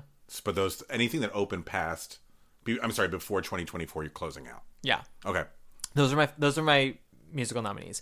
Um, my actor nominees. Okay, actor nominees. I'm also I'm not including harmony for musical or score. Um, I think harmony's got a choreography nomination in its future. Great. I think Chip Zion has a best actor nomination, possibly. Okay. Maybe one of the harmonists as a supporting actor. Maybe maybe.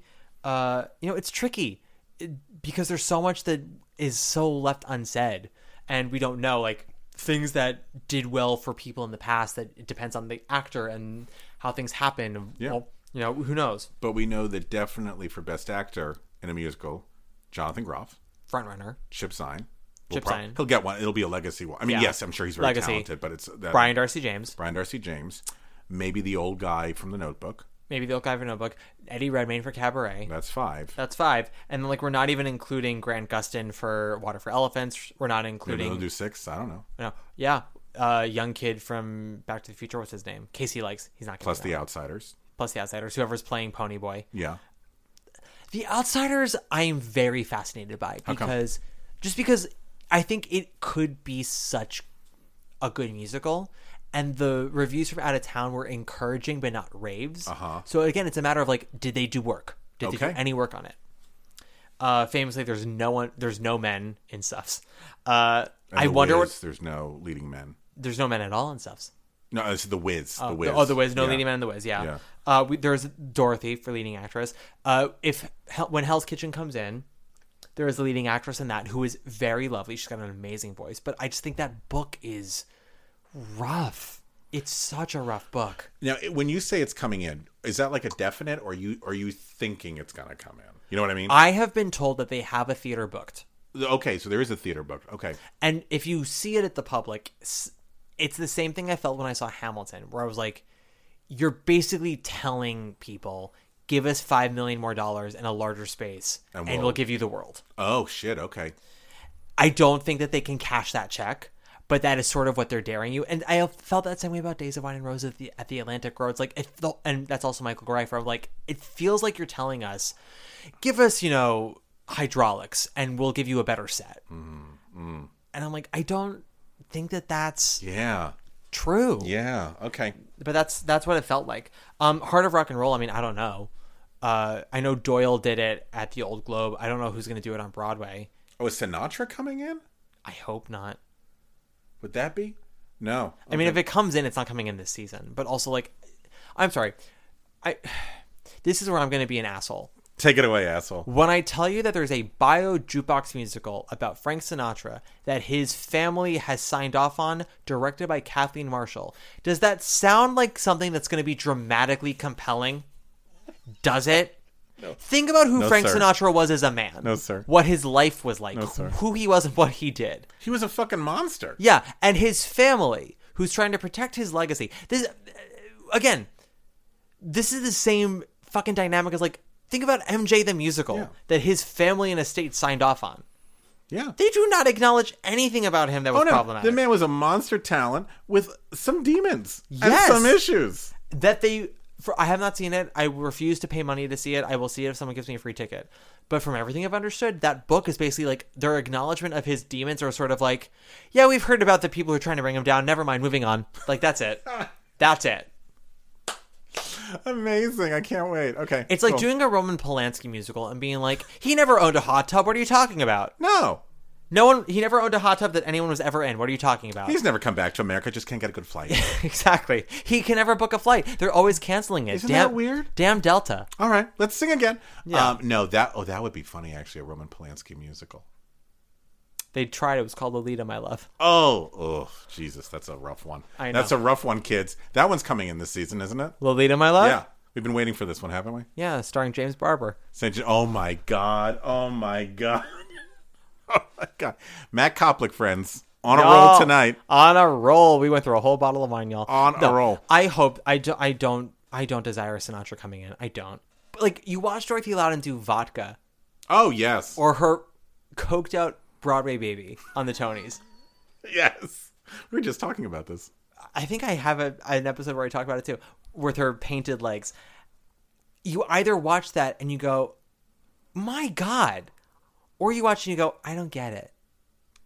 But it's giving you a choice. It's giving you something. You won't forget it. You won't forget it. You can love it or hate it, and that's how people thought. of- And that's what you want. You want. I don't want art where I go, huh? I want to go. I hated them, or I loved them. Yeah. You got to take me to both ends of the extreme, because all this safe middle ground, okay, is not doing it, Yeah, and it's not getting people at the box office, and it's not getting a future generation excited, because all it's training now is people going, oh, uh, is acceptable. because you have Adequate is acceptable. you have straight plays that come to the f- to the lip of the stage and go, "This is important," and you're going to feel depressed. And if you don't feel depressed, this play isn't important. And no one's feeling engaged; they feel lectured to. Yes, I'm. You yes, ha- and then you yes. have and then you have musicals that Yes. go, well, we're just trying to hit you over the head with high belting and candy confection. musicals and plays. You're out, you just hit the nail on the head. Musicals and plays. I think now go. Audiences are stupid, Yeah. so we're gonna come out and tell you ex- musicals. We can't. All you really can understand is when people are yelling loudly. So that's all we're going to give you. We don't want to tax this too much. And same with plays. We don't want you to see the opposite side of an issue. We don't want to make you think too hard. We don't want to do that. So we're just going to pat you on the back for taking the right stand of a moral issue. Congratulations. Yeah.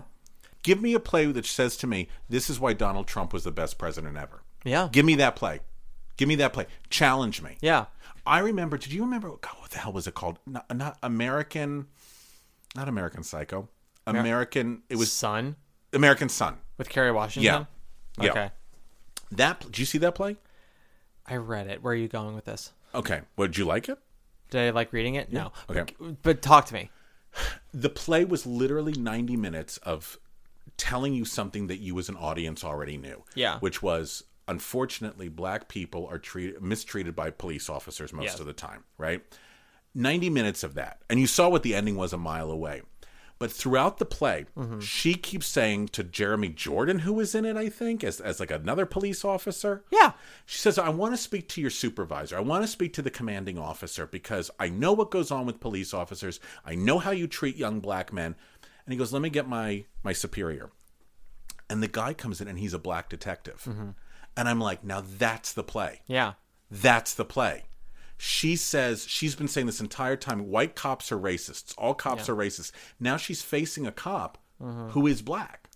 Now what is she going to say? And what's he going to say to convince? And I thought to myself, I'm like, this is the fucking play. You want to know what makes Sh- this is dramatic. You want to know one of the one of the best storylines in the first season of Handmaid's Tale is? Hmm. It's between Elizabeth Moss and what's her face from uh, Zachary Levi's old TV show. Um, do you know what I'm talking about?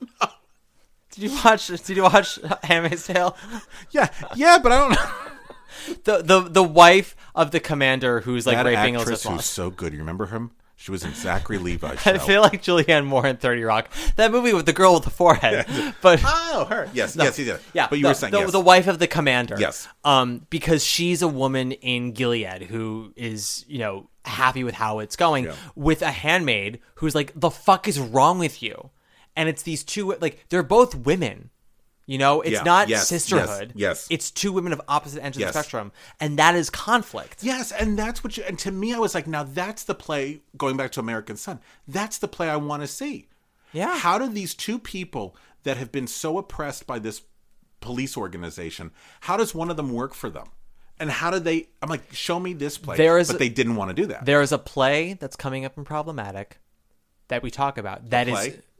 the play. a play. a- oh, a oh, play. Oh, oh, a play. Yes. an sorry. actual play that was in New York in the last two years that is in the problematic series that I think is a brilliant play. What is it? Uh, you went on to talk about it. I'm curious what the title is.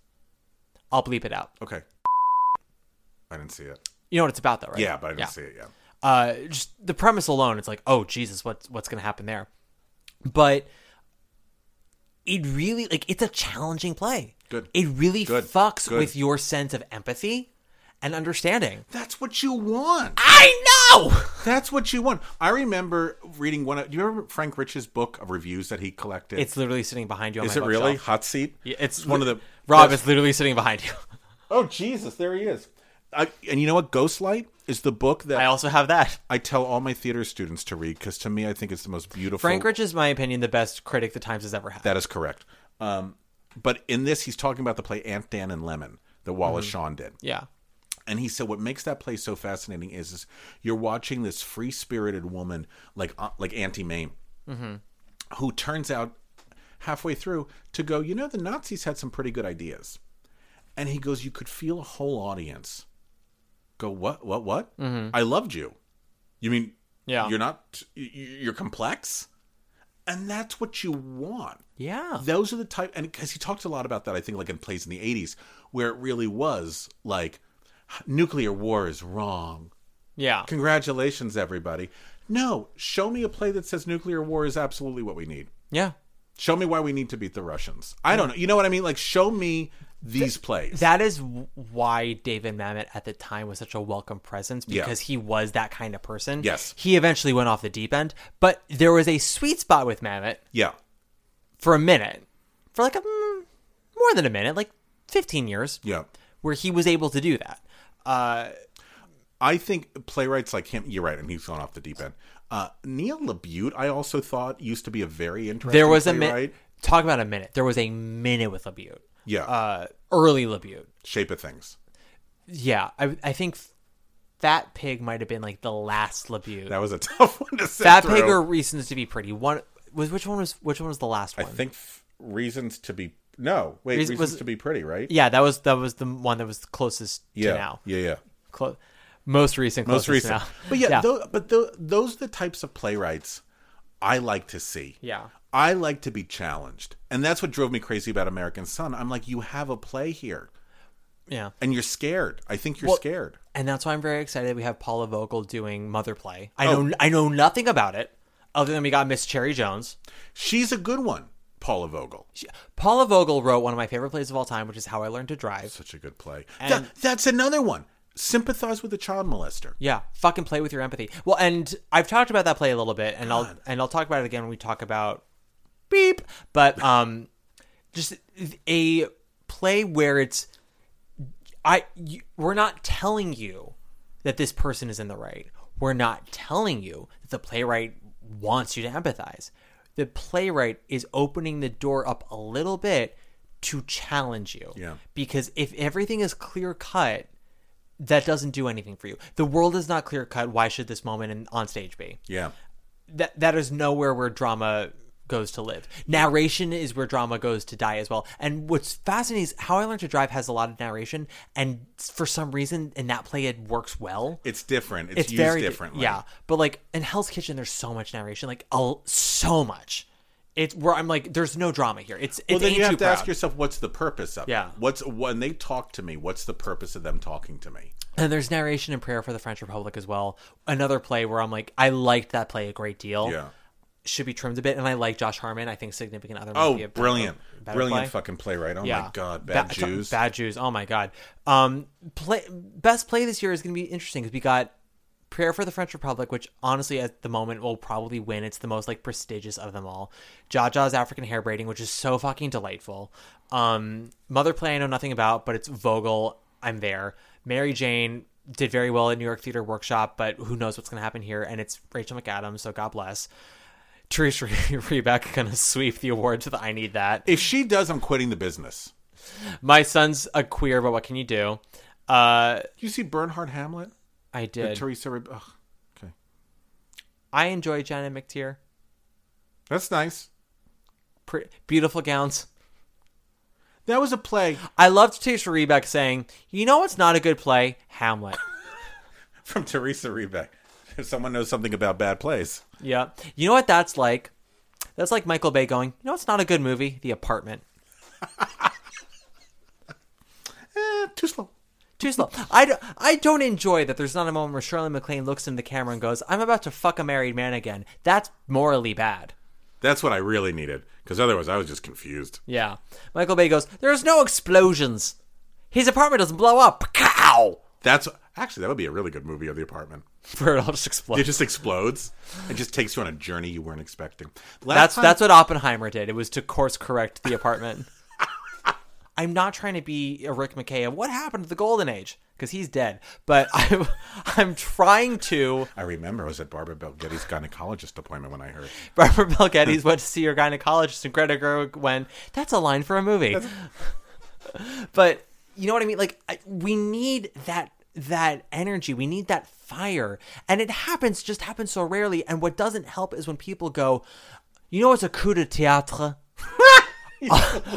all of harmony, all of I need that, all of and Juliet, the turntable of and Juliet, a coup de théâtre. the next time I see you and I see something I don't like and you ask me how it is, I'm gonna be like, "It was a coup de théâtre." I'm gonna start using coup de théâtre more and more. Yeah, you know, You it's a, taught me a new phrase. you know, it's a coup de théâtre. What's that? Anne Hathaway being a part of the gang in, in Ocean's Eight.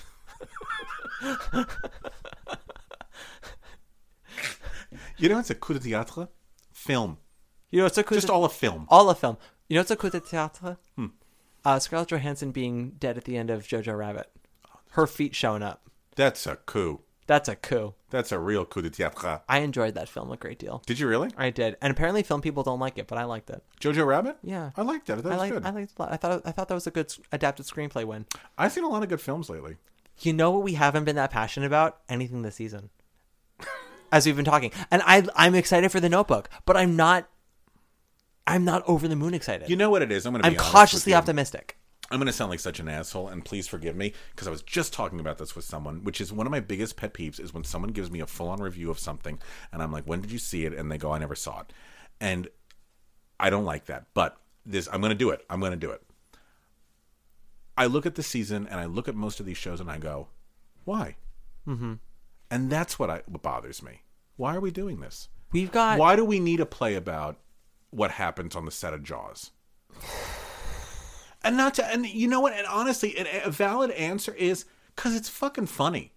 That's a valid answer to me. That is a valid answer. if it were funny, yeah. I know that's what I'm saying, but like, I will even take that as a valid answer. Yeah. But I'm just like, why? Why? Why are we doing these? And before you think that either one of us are assholes, just know that everyone who's working on Broadway feels the same way. Oh yeah, this No is- one is saying it out loud, but if you are friends with anybody who works on Broadway and you go to Joe Allen or Bar Centrale, Oh with yeah, us, go to Joe Allen. Yeah, have have a bourbon and they will tell you. Everyone feels it. I was at Joe Allen a couple of days ago, and it was literally like a spy movie because you could hear snatches of conversation. You could hear someone go, "Oh, did you, you know, did you see Water for Elephants?" And then a look over the shoulder, and Yeah. a look over the shoulder, and then dive in and conferring and whispering. You know what I mean? It's, it's I literally was at Joe Allen a few weeks ago and I heard someone talking about the cottage and Eric McCormick walked in and they shut up because mm-hmm. what they were saying was not positive. And the cottage is listen, the cottage is not the worst thing I've ever seen. It was perfectly fine and it- it was different. We haven't seen a Noel Coward esque play in a long, long time. great. Someone's giving trying something awesome. Great, The the writer tried something. Al- Jason Alexander decided he wanted to direct a very different play. great. They both were decisions. Fantastic. A mostly solid cast. We forget how charming Laura Bell Bundy is. Oh yeah, Dana Steingold, give her an, another vehicle. But, you know, it was something. But it, this person was not being complimentary towards the show. And then McCormick walked in and they shut the fuck up. Um, but again, things that everyone's thinking and talking about, but just not openly and not in a way that's constructive. Because the moment you go, I want to give you feedback that's not wholly positive, but I think it can make you better. you're an asshole. Exactly. You're an asshole. And I always say that when I direct, which is when I give you a note, uh, right now you're giving me good, and I know you have great Yeah. inside you. I know there's great within you. So don't you want me to like help pull you up? So okay, I when I wrote my very first sc- screenplay, knowing Eric, I might have placed in a few competitions, no big deal. But It's sitting on my desktop, folks. that too, yes. I I read the first page and I thought it was really charming. thank you. Yeah. Um, when I sent it, I was I someone who helped me work on it was um the father of a friend of mine who is a successful screenwriter because I wanted his opinion. Yes. and it was it reminded me very much of like Sondheim and Hammerstein when Hammerstein was like Sondheim, your first musical, it sucks. If you want to know why, let's talk about it. And he didn't say it sucked. He liked it, but he was like, you've got a lot of work to do. Great. Um, and he's like, and if you want to know why, here it is. And the first thing he said was, write down everything I say. If you disagree with any of it, that's totally cool. Yes. He's like, however, you need to explain to me why you disagree. Great. He goes, he goes, if I give you an, a, a note and you can't defend yourself, Yeah. you just like what you did. Yeah. He's like, that's not enough. That's not a good no, no, it's not. I have worked with so many writers, new writers on new shows, and I'm like, you don't get it. Yeah. You don't get it. And I give you criticism to make you better. And it's, oh, well, I liked it that way. But it's not, I'm Yeah. reading it from an objective point of view. I'm the audience. I'm telling you. well, I'm not saying it to hear myself talk. someone was talking about some show they were working on where it was like a musical where the song, it was a song that totally stopped the show, like a big audience pleaser, but it didn't do anything for the show. Cut it. Yeah. And they, the writers wouldn't because it's it was stopping the show. I think we are going back. I think I think musical theater construction right now is cyclical. I think we're actually going back to the 1920s, Agreed. where it was like songs come 1st great entertainment comes first, and then the story. Sorry, we're not really working on that right now. That's that is the hell that the YouTube musical concerts hath wrought. Yeah, and that's and that's When your co- so- when your song goes viral, yeah, and that's what we're dealing with right now, which is I don't think all these people that are working today. I don't think they're any well. talent and craft I think is different. But I don't think what their goal is is any different than the people from the 1920s, which was let's put out music that's let's put on a show that entertains. We don't want them thinking too hard. I want to uh, separate Janita Sori from that because uh, she she is not that person, and I don't want her mad at me because I think she's the fucking tits. But she's the exception, not the rule. Oh, there's a handful of writers that are the exception to the rule. Yeah. but what I'm But I saying, agree- I agree with you. What I'm saying is, is right now, like if you listen to any of these fucking like musical theater writing classes, and I'm like, you can't t- a, mu- a writing class. Listen, when I tell you, Shoshana Bean has a number in the second act of Hell's Kitchen, when I tell you that it brings the house down, it do. Great. It's one of two numbers that do, and it is a number that has no business being there.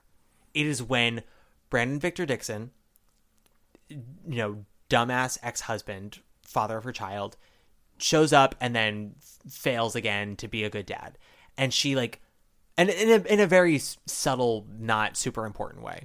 And she like goes to his audition for a gig, sings in his face about how he's awful and like needs to leave them alone, and like tells everyone in the room he's awful and like walks out of the room, and then like d- that doesn't it doesn't end up amounting to anything. But because Shoshana is Shoshana, Yeah. it slays. And I'm like, that number shouldn't be there. It has no it- reason to exist. Give her a number that has a reason to exist where she can slay. But she's but the audience is so happy. Because we're applauding Shoshana, who is topping it. And for good. them that's enough. that is enough. And that's and that's the problem. It's up. We're back in the Princess Theater, all of us. Yeah, we all are. We all are. This is it's literally we're going cyclical. It- Yeah? It's going We all, cyclical. and we always do. We Yeah. always do. Is, does this mean that you and I are primed to become the next Hammerstein and Rogers, and just and just fuck everything up and become amazing? No. I th- I I think we're we're the team of Jackson and Roth, and if you don't know who they are, that's the main issue that I'm talking about. Jordan Roth and Michael R. Jackson. That oh, then you have heard of them. Okay, great. Okay, Thanks great. so much. Let me pack up my my microphone and leave. Yeah. No, I would love that. I would love that. I all I'm asking I'm not asking for a lot. What I'm asking for simply is does this move the story along and do you remember there's an audience that's watching? yeah. when you go into that workshop and you all jerk off because you think that somebody did a funny bit of business, is it funny because it's the person or is it funny because it's helping the character? What are we doing? What are we doing? Because you're going to have to have a bunch of people watch it. Give them something that's worth their time and money. But yeah, this season, I know that's what I was brought on for, and I apologize. But like this season to me is a bunch of why are we doing this? That has honestly been me for a while now, and especially post COVID. Oh, I don't even. Uh, if you had a time machine and had me on this t- podcast, we'd have a whole other discussion. Yes. Oh, that to me was the. Bi- I can't even. I can't even talk about that. There's also a lot of musicals, uh, not musicals, plays too, that have been coming to Broadway where I'm like, you're not ready. They come and I go, I'm glad you got the money and then you got the momentum. You're not ready to come to Broadway. You need another go at it. It's so funny. I was looking at a show from a. This was about thirty years ago. You know the musical Paper Moon. Yeah. Okay, cool. Ebersol did it at, at Yes, Paper Mill. Yeah. Yeah. So I do this concert. Actually, can I plug my new podcast? Yeah. Great. So I do this series at 54 Below called Broadway Bound. Uh-huh. And it's uh, we we take songs from musicals that didn't come into Broadway and we introduce them to people to be like, "Hey, there's great material out there that maybe didn't even get to play in New York City." I think I might have heard of it. Great. Is, I- is it possible that uh, I might be in one of Oh, those? maybe on the December 7th concert at 7 o'clock p.m. at 54 Below, you might be making an appearance in it, Mr. Koplik. Yes, I might be singing. uh, and he's going to sound gorgeous. And I'm very excited. It's a great. We have a bunch of great fucking shows up there. Yeah. Anyway, so I'm starting a new podcast, which is going to be the same thing. It's literally the show. Anyway, sure, sure, Mm-hmm. But I was doing research on Paper Moon. Paper Moon, by the way, friends, if you never heard it, no worries about it. It's a great score. Score is fantastic, and the script is fantastic. And after they got done at, I think, Goodspeed, they were supposed to go to Broadway. The marquee was up, literally at the Marquee Theater. Yep. And the director, who was also the writer, said, No, we're not ready. And they stopped the show. And he wanted to go work on it. And unfortunately, they never materialized again. But I'm like, can you imagine today someone saying, This is not good enough to put up in front of a paying audience? And yes, I know our marquee is up, and I know people think we're coming in, but I don't think we have the best possible product here. Very doesn't happen anymore. and we've seen it we've seen it but also on, on like micro levels in the past like like you were saying michael bennett going yeah i know this number is good it can be great Yeah. and we're going to work like motherfuckers till we get it great the stories that go on about follies when they were out of town. I th- yeah. the number of they they did that prologue like ten different ways before they finally got Yes. it, and it was like the last day in Boston. Yes. that they finally nailed it. that's great that's what you want i honestly think that workshops hurt musicals so much because it's not a real audience It's not. it's your friends, it's your family, it's people that are wanting this to succeed that have plunked down zero dollars. Yeah. It's a false narrative. I'm going to mention two people's names, and I know who they are and what they've done Garth Drabinsky Yeah. and Scott Rudin. Well, Garth pre two thousand. You don't want to include Suzatska in this conversation? I just know that he ruined uh, Paradise Square from everyone I know who was involved with that show. Great, He, okay, he, cool. he made it ten times worse. Great. Awesome. We'll take him out of that equation.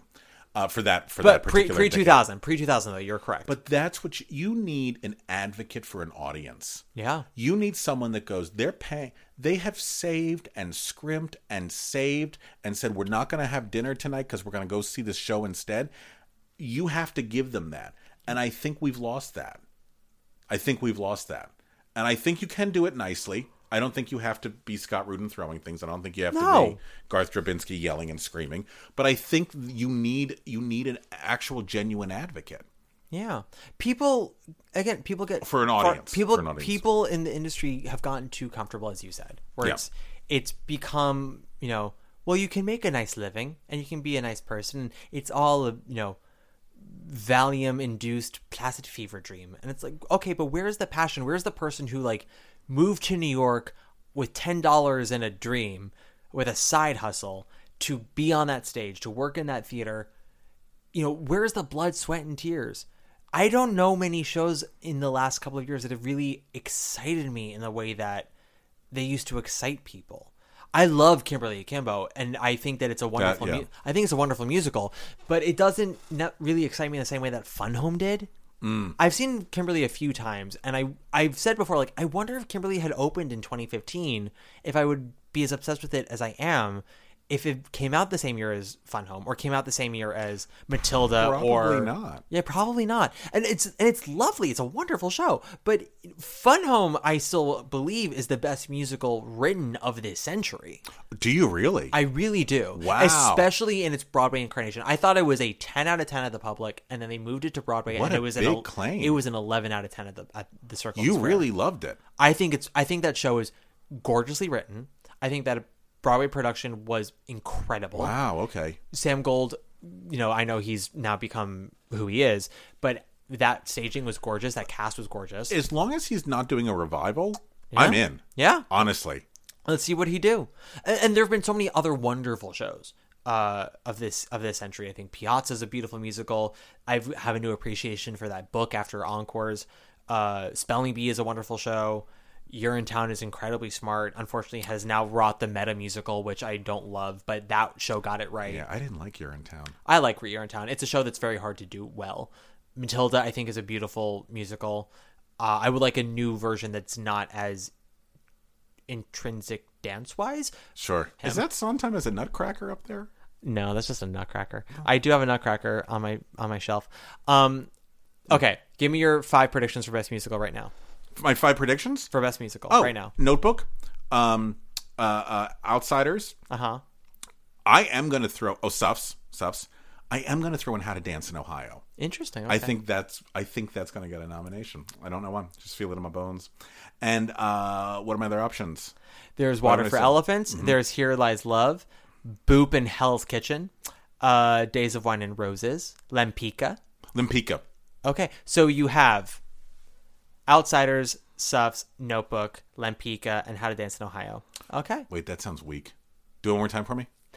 The Notebook, The Outsiders, Lampica, How to Dance in Ohio, and Suffs. Take out How to Dance in Ohio, put in water for elephants. I love how that was like your big ace in the hole, and you, when pressured just a little bit, Just- you immediately no, retracted. No, I'm not stupid. I'm not stupid. No, listen, uh, I I wish nothing but the best for any musical this season. If it's good, I want it to succeed. I haven't seen it. I hope. I hope the best. I say the same thing, and I mean it so much, and I know you do too. Prove us wrong. Yeah. Prove me wrong. Yeah. Prove me wrong. And I, want to be proven wrong. I want to go in going, oh, it's pro- I'm gonna, it's gonna be okay, and then it's gonna be fantastic. I will be the first one to say I was wrong. Yeah. Prove me wrong.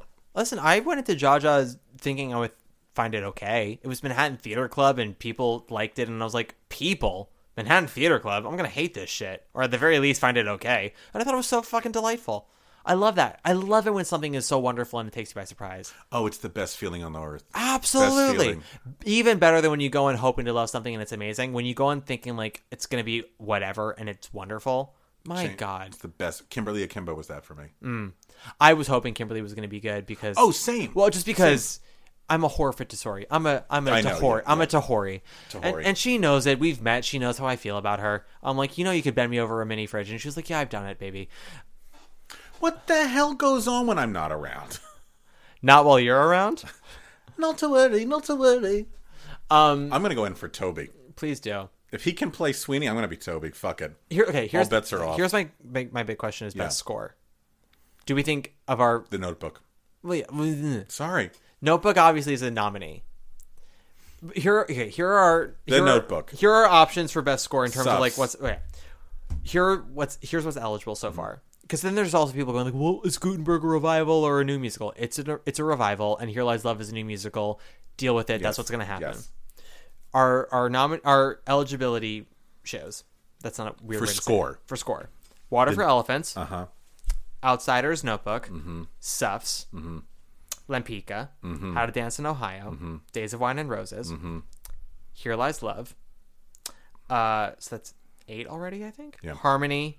Yeah. Okay, I got mine. Um, and then if uh oh we I already forgot about Operation Mincemeat, but Operation Mincemeat that's ten. uh, And it- Back to the Future eleven. No. Uh, no. Notebook suffs. Yeah. Uh, uh, a, a water for elephants. Mm-hmm. There is some beautiful music in Elephants, I will say. Uh, give me give me the list again. I'm sorry. Notebook suffs. Water for elephants. We're just fully canceling Back Oh, to the Future. oh Da- Days of Wine and Roses. Days That'll of Honor- be number four. Yeah, you can't cancel out Gettle. If Gettle's going to get nominated Yeah. for Mockingbird, he's getting nominated Oh, for Days of Wine absolutely. and Roses. And then number five is going to be Lempica. Limpika. Yeah, Yeah, that's your five. it's a good five. Yeah. Unless we get a six, I don't know. No, we, we Uh, no, got no, no. the we got six best musical nominees in 2022. Can you believe? How lucky were we? And they were all wonderful. I was It- living in a golden age. I didn't even It know. was it was a strange Nicole loop. Barber It was a Cook. strange loop. Six, Mr. Saturday Night, Girl from the North Country, MJ, and Paradise Square. Best song in Mr. Saturday Night, Tahiti. oh yeah. Randy Graff singing Tahiti. Oh, that's that's the that when we bonded over that at your Yes, apartment. That's how we yes, knew we were friends. Yes. We're like, that's the best thing ever. Tahiti. I want to go to Tahiti. I just watched it last night. Of course he did. Oh, Shosh. Shosh. Shosh did what she needed to do to get that Tony nomination. She did a great job in that show. When did she not do a great Remember when job? they had her play an eight year old girl? Remember when Shoshana Bean said, "I'm better than any of this," and she still got a Tony nomination? Yes. That's Shoshana Bean. I fucking love Mr. And Saturday and you never get the condesc- uh, condescension from her performance. She w- comes on stage and you're like, "You and I both know you're better than this, but you're not showing it." she never advertises it. You go off stage in your dressing room and you go, "I know I'm better." And she goes on about her job. Yeah. She's fabulous. I think she's And marvelous. that's professionalism. and that's professionalism. All right. I think that's we're going to call it a quits because this has been a five hour podcast. Oh, I'm sorry. I'm sorry, pal. That's fine. I'm sorry. No, I've, I'm, I've been happy. Okay, I'm sorry. All right. Rob, any other things about the Matthew. season you want people to take away before we move on? Yeah, let's make this the year of honesty. Yeah. And if we you go And see a- accountability. and accountability, you go see a show, you post that you went to see it. That's amazing. You didn't like it. You don't got to say nothing. No. What I don't want to have happen is see something wonderful on your Instagram, and then I'll be like, "Oh my god, I saw you loved Water for Elephants," and then you're like, "Oh my god, it was the worst piece of shit." I don't want that. no. Who does that who does that serve? It serves. It doesn't make anyone better. No. Cuz then if someone goes to see it because you said you loved it so much and then they didn't like it, they feel tricked. And feel free to tell myself or Matt if you ever see anything that we create and you don't like. Tell. I'd rather know than not know Oh, people tell me all the time that I'm not good. that I'm not good. Oh. I love when people are like, "How would you f- like it if so and so?" And I was, I was like, I do would you- love it. I was like, fir- first of all, do you think people don't do that to me? I would love My it. own friends tell me what I'm lacking as a human being. What do you mean? Really? Oh yeah, Lacking as a human being. oh yeah. What's what's your personal goal for this season? Not even for theater, but for you. I want something to excite me again. Okay. I haven't been. Ex- I fell deeply in love with Kimberly. I found Jaja delightful. I found Pearly delightful. Nothing so far this season has made me go like it has begun. I need, I need that excitement. I I'm hoping it's one of the musicals, one of the plays. Doubt Tyne Daly, hopefully, maybe. I'm looking so forward to Rachel McAdams' Broadway debut. Sarah Paulson, who I saw at Union Square, no Washington Square Park. Actually, I saw her Washington Washington Square Park walking her dogs. That was lovely. That was a gay rights moment. That's Holland Taylor. Well, those weren't her dogs. That was just Holland Taylor. um, yeah, no, that's you're looking for honesty and accountability. I'm looking for excitement and, and energy. I'm looking for something to to make it feel real. Well, let's hope to God that we find it, and let's hope to God that your listeners find it as well. Yeah, absolutely. yeah, I think that's that's what we all want, and it'll be wonderful. It'll be a wonderful day in the neighborhood. I love that. I love that. And then what's on your po- problematic podcast coming up? Uh, the first episode that is going to be released, I know for a fact, is the prom. Build a prom for everyone. Not for everyone. Not for everyone. Oh man. Oh, I, wish I could. s- Okay. Um, I also can tell you that we have episodes covering uh, Carousel, Downstate, The King and I, The Inheritance, Promises, Promises, oh, really? Okay. Heather's. So I, these are all shows that had, had that got multiple submissions. I did not take any show that got only one Okay. So that you. you okay. Great. because if you take only the one, then you know Yeah. Yeah. whatever. And then possibly Dear Evan Hansen, possibly Greece, possibly Slave Play. I have a, I have a few people who have put pins in those and we're just waiting about scheduling and all that shit. But so we'll see. We'll see what happens. And is the goal of the sh- the podcast like to, for them to solve what's problematic about it? Like, To see if they actually are problematic. Okay. And if they are, is it solvable? Or is it a disconnect? Or is it who knows? It's it's a question. The whole series is a giant question. oh, congratulations. Thank you so much. Um, Rob, where can people find you if you want them to find you? Uh, you can find me on Instagram at Rob W. Schneider. Uh, you can go to our podcast, Behind the Curtain Broadway's Living Legends.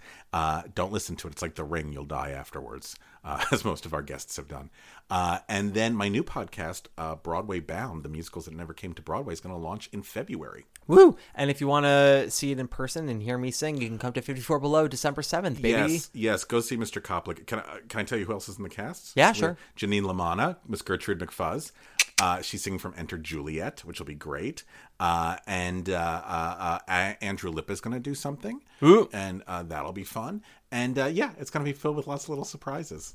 Uh, if you want to follow me, I'm on Instagram at Matt Koplik, usual spelling. And that's it. If you want to like the podcast, give us a nice five star rating, little review. That'll be wonderful. You know what to do. Every time I get a new review, I read it on the pod and I play the Light in the Piazza overture behind it because that is classic. That is classy. And that is What it. goes on in this show? everything. Um, and that's it for today. Thank you so much for listening, guys, and have a great time. We'll see you next week for the beginning of Problematic. Um, Rob, we close out every episode with a Broadway diva that I put in post. Who should we close out with tonight? Dorothy Loudon. Dorothy Loudon. Here we go. Take us away, Dorothy. Bye. I don't need a lot, only what I got. Just a tube of grease paint and a bottle of spot. I bet you didn't know what you had when you wrote this one, Steve. Another key change. Someday, maybe, all my dreams will be repaid. I'd even play the maid. Working for Hey, it's Leslie Odom Jr. here on the Broadway Podcast Network to tell you about the Rise Theater Directory, a program of Maestro Music. Rise is a national online resource designed to connect and empower backstage and administrative and creative theater professionals from underrepresented backgrounds. If you work, or aspire to work in the theater community, this can help you find your next project. And if you hire theater professionals, search the Rise Theater Directory to find your next team. Create your profile now and get more information by visiting risetheater.org. That's theater with an R E R I S E T H E A T R E dot org because only together we rise.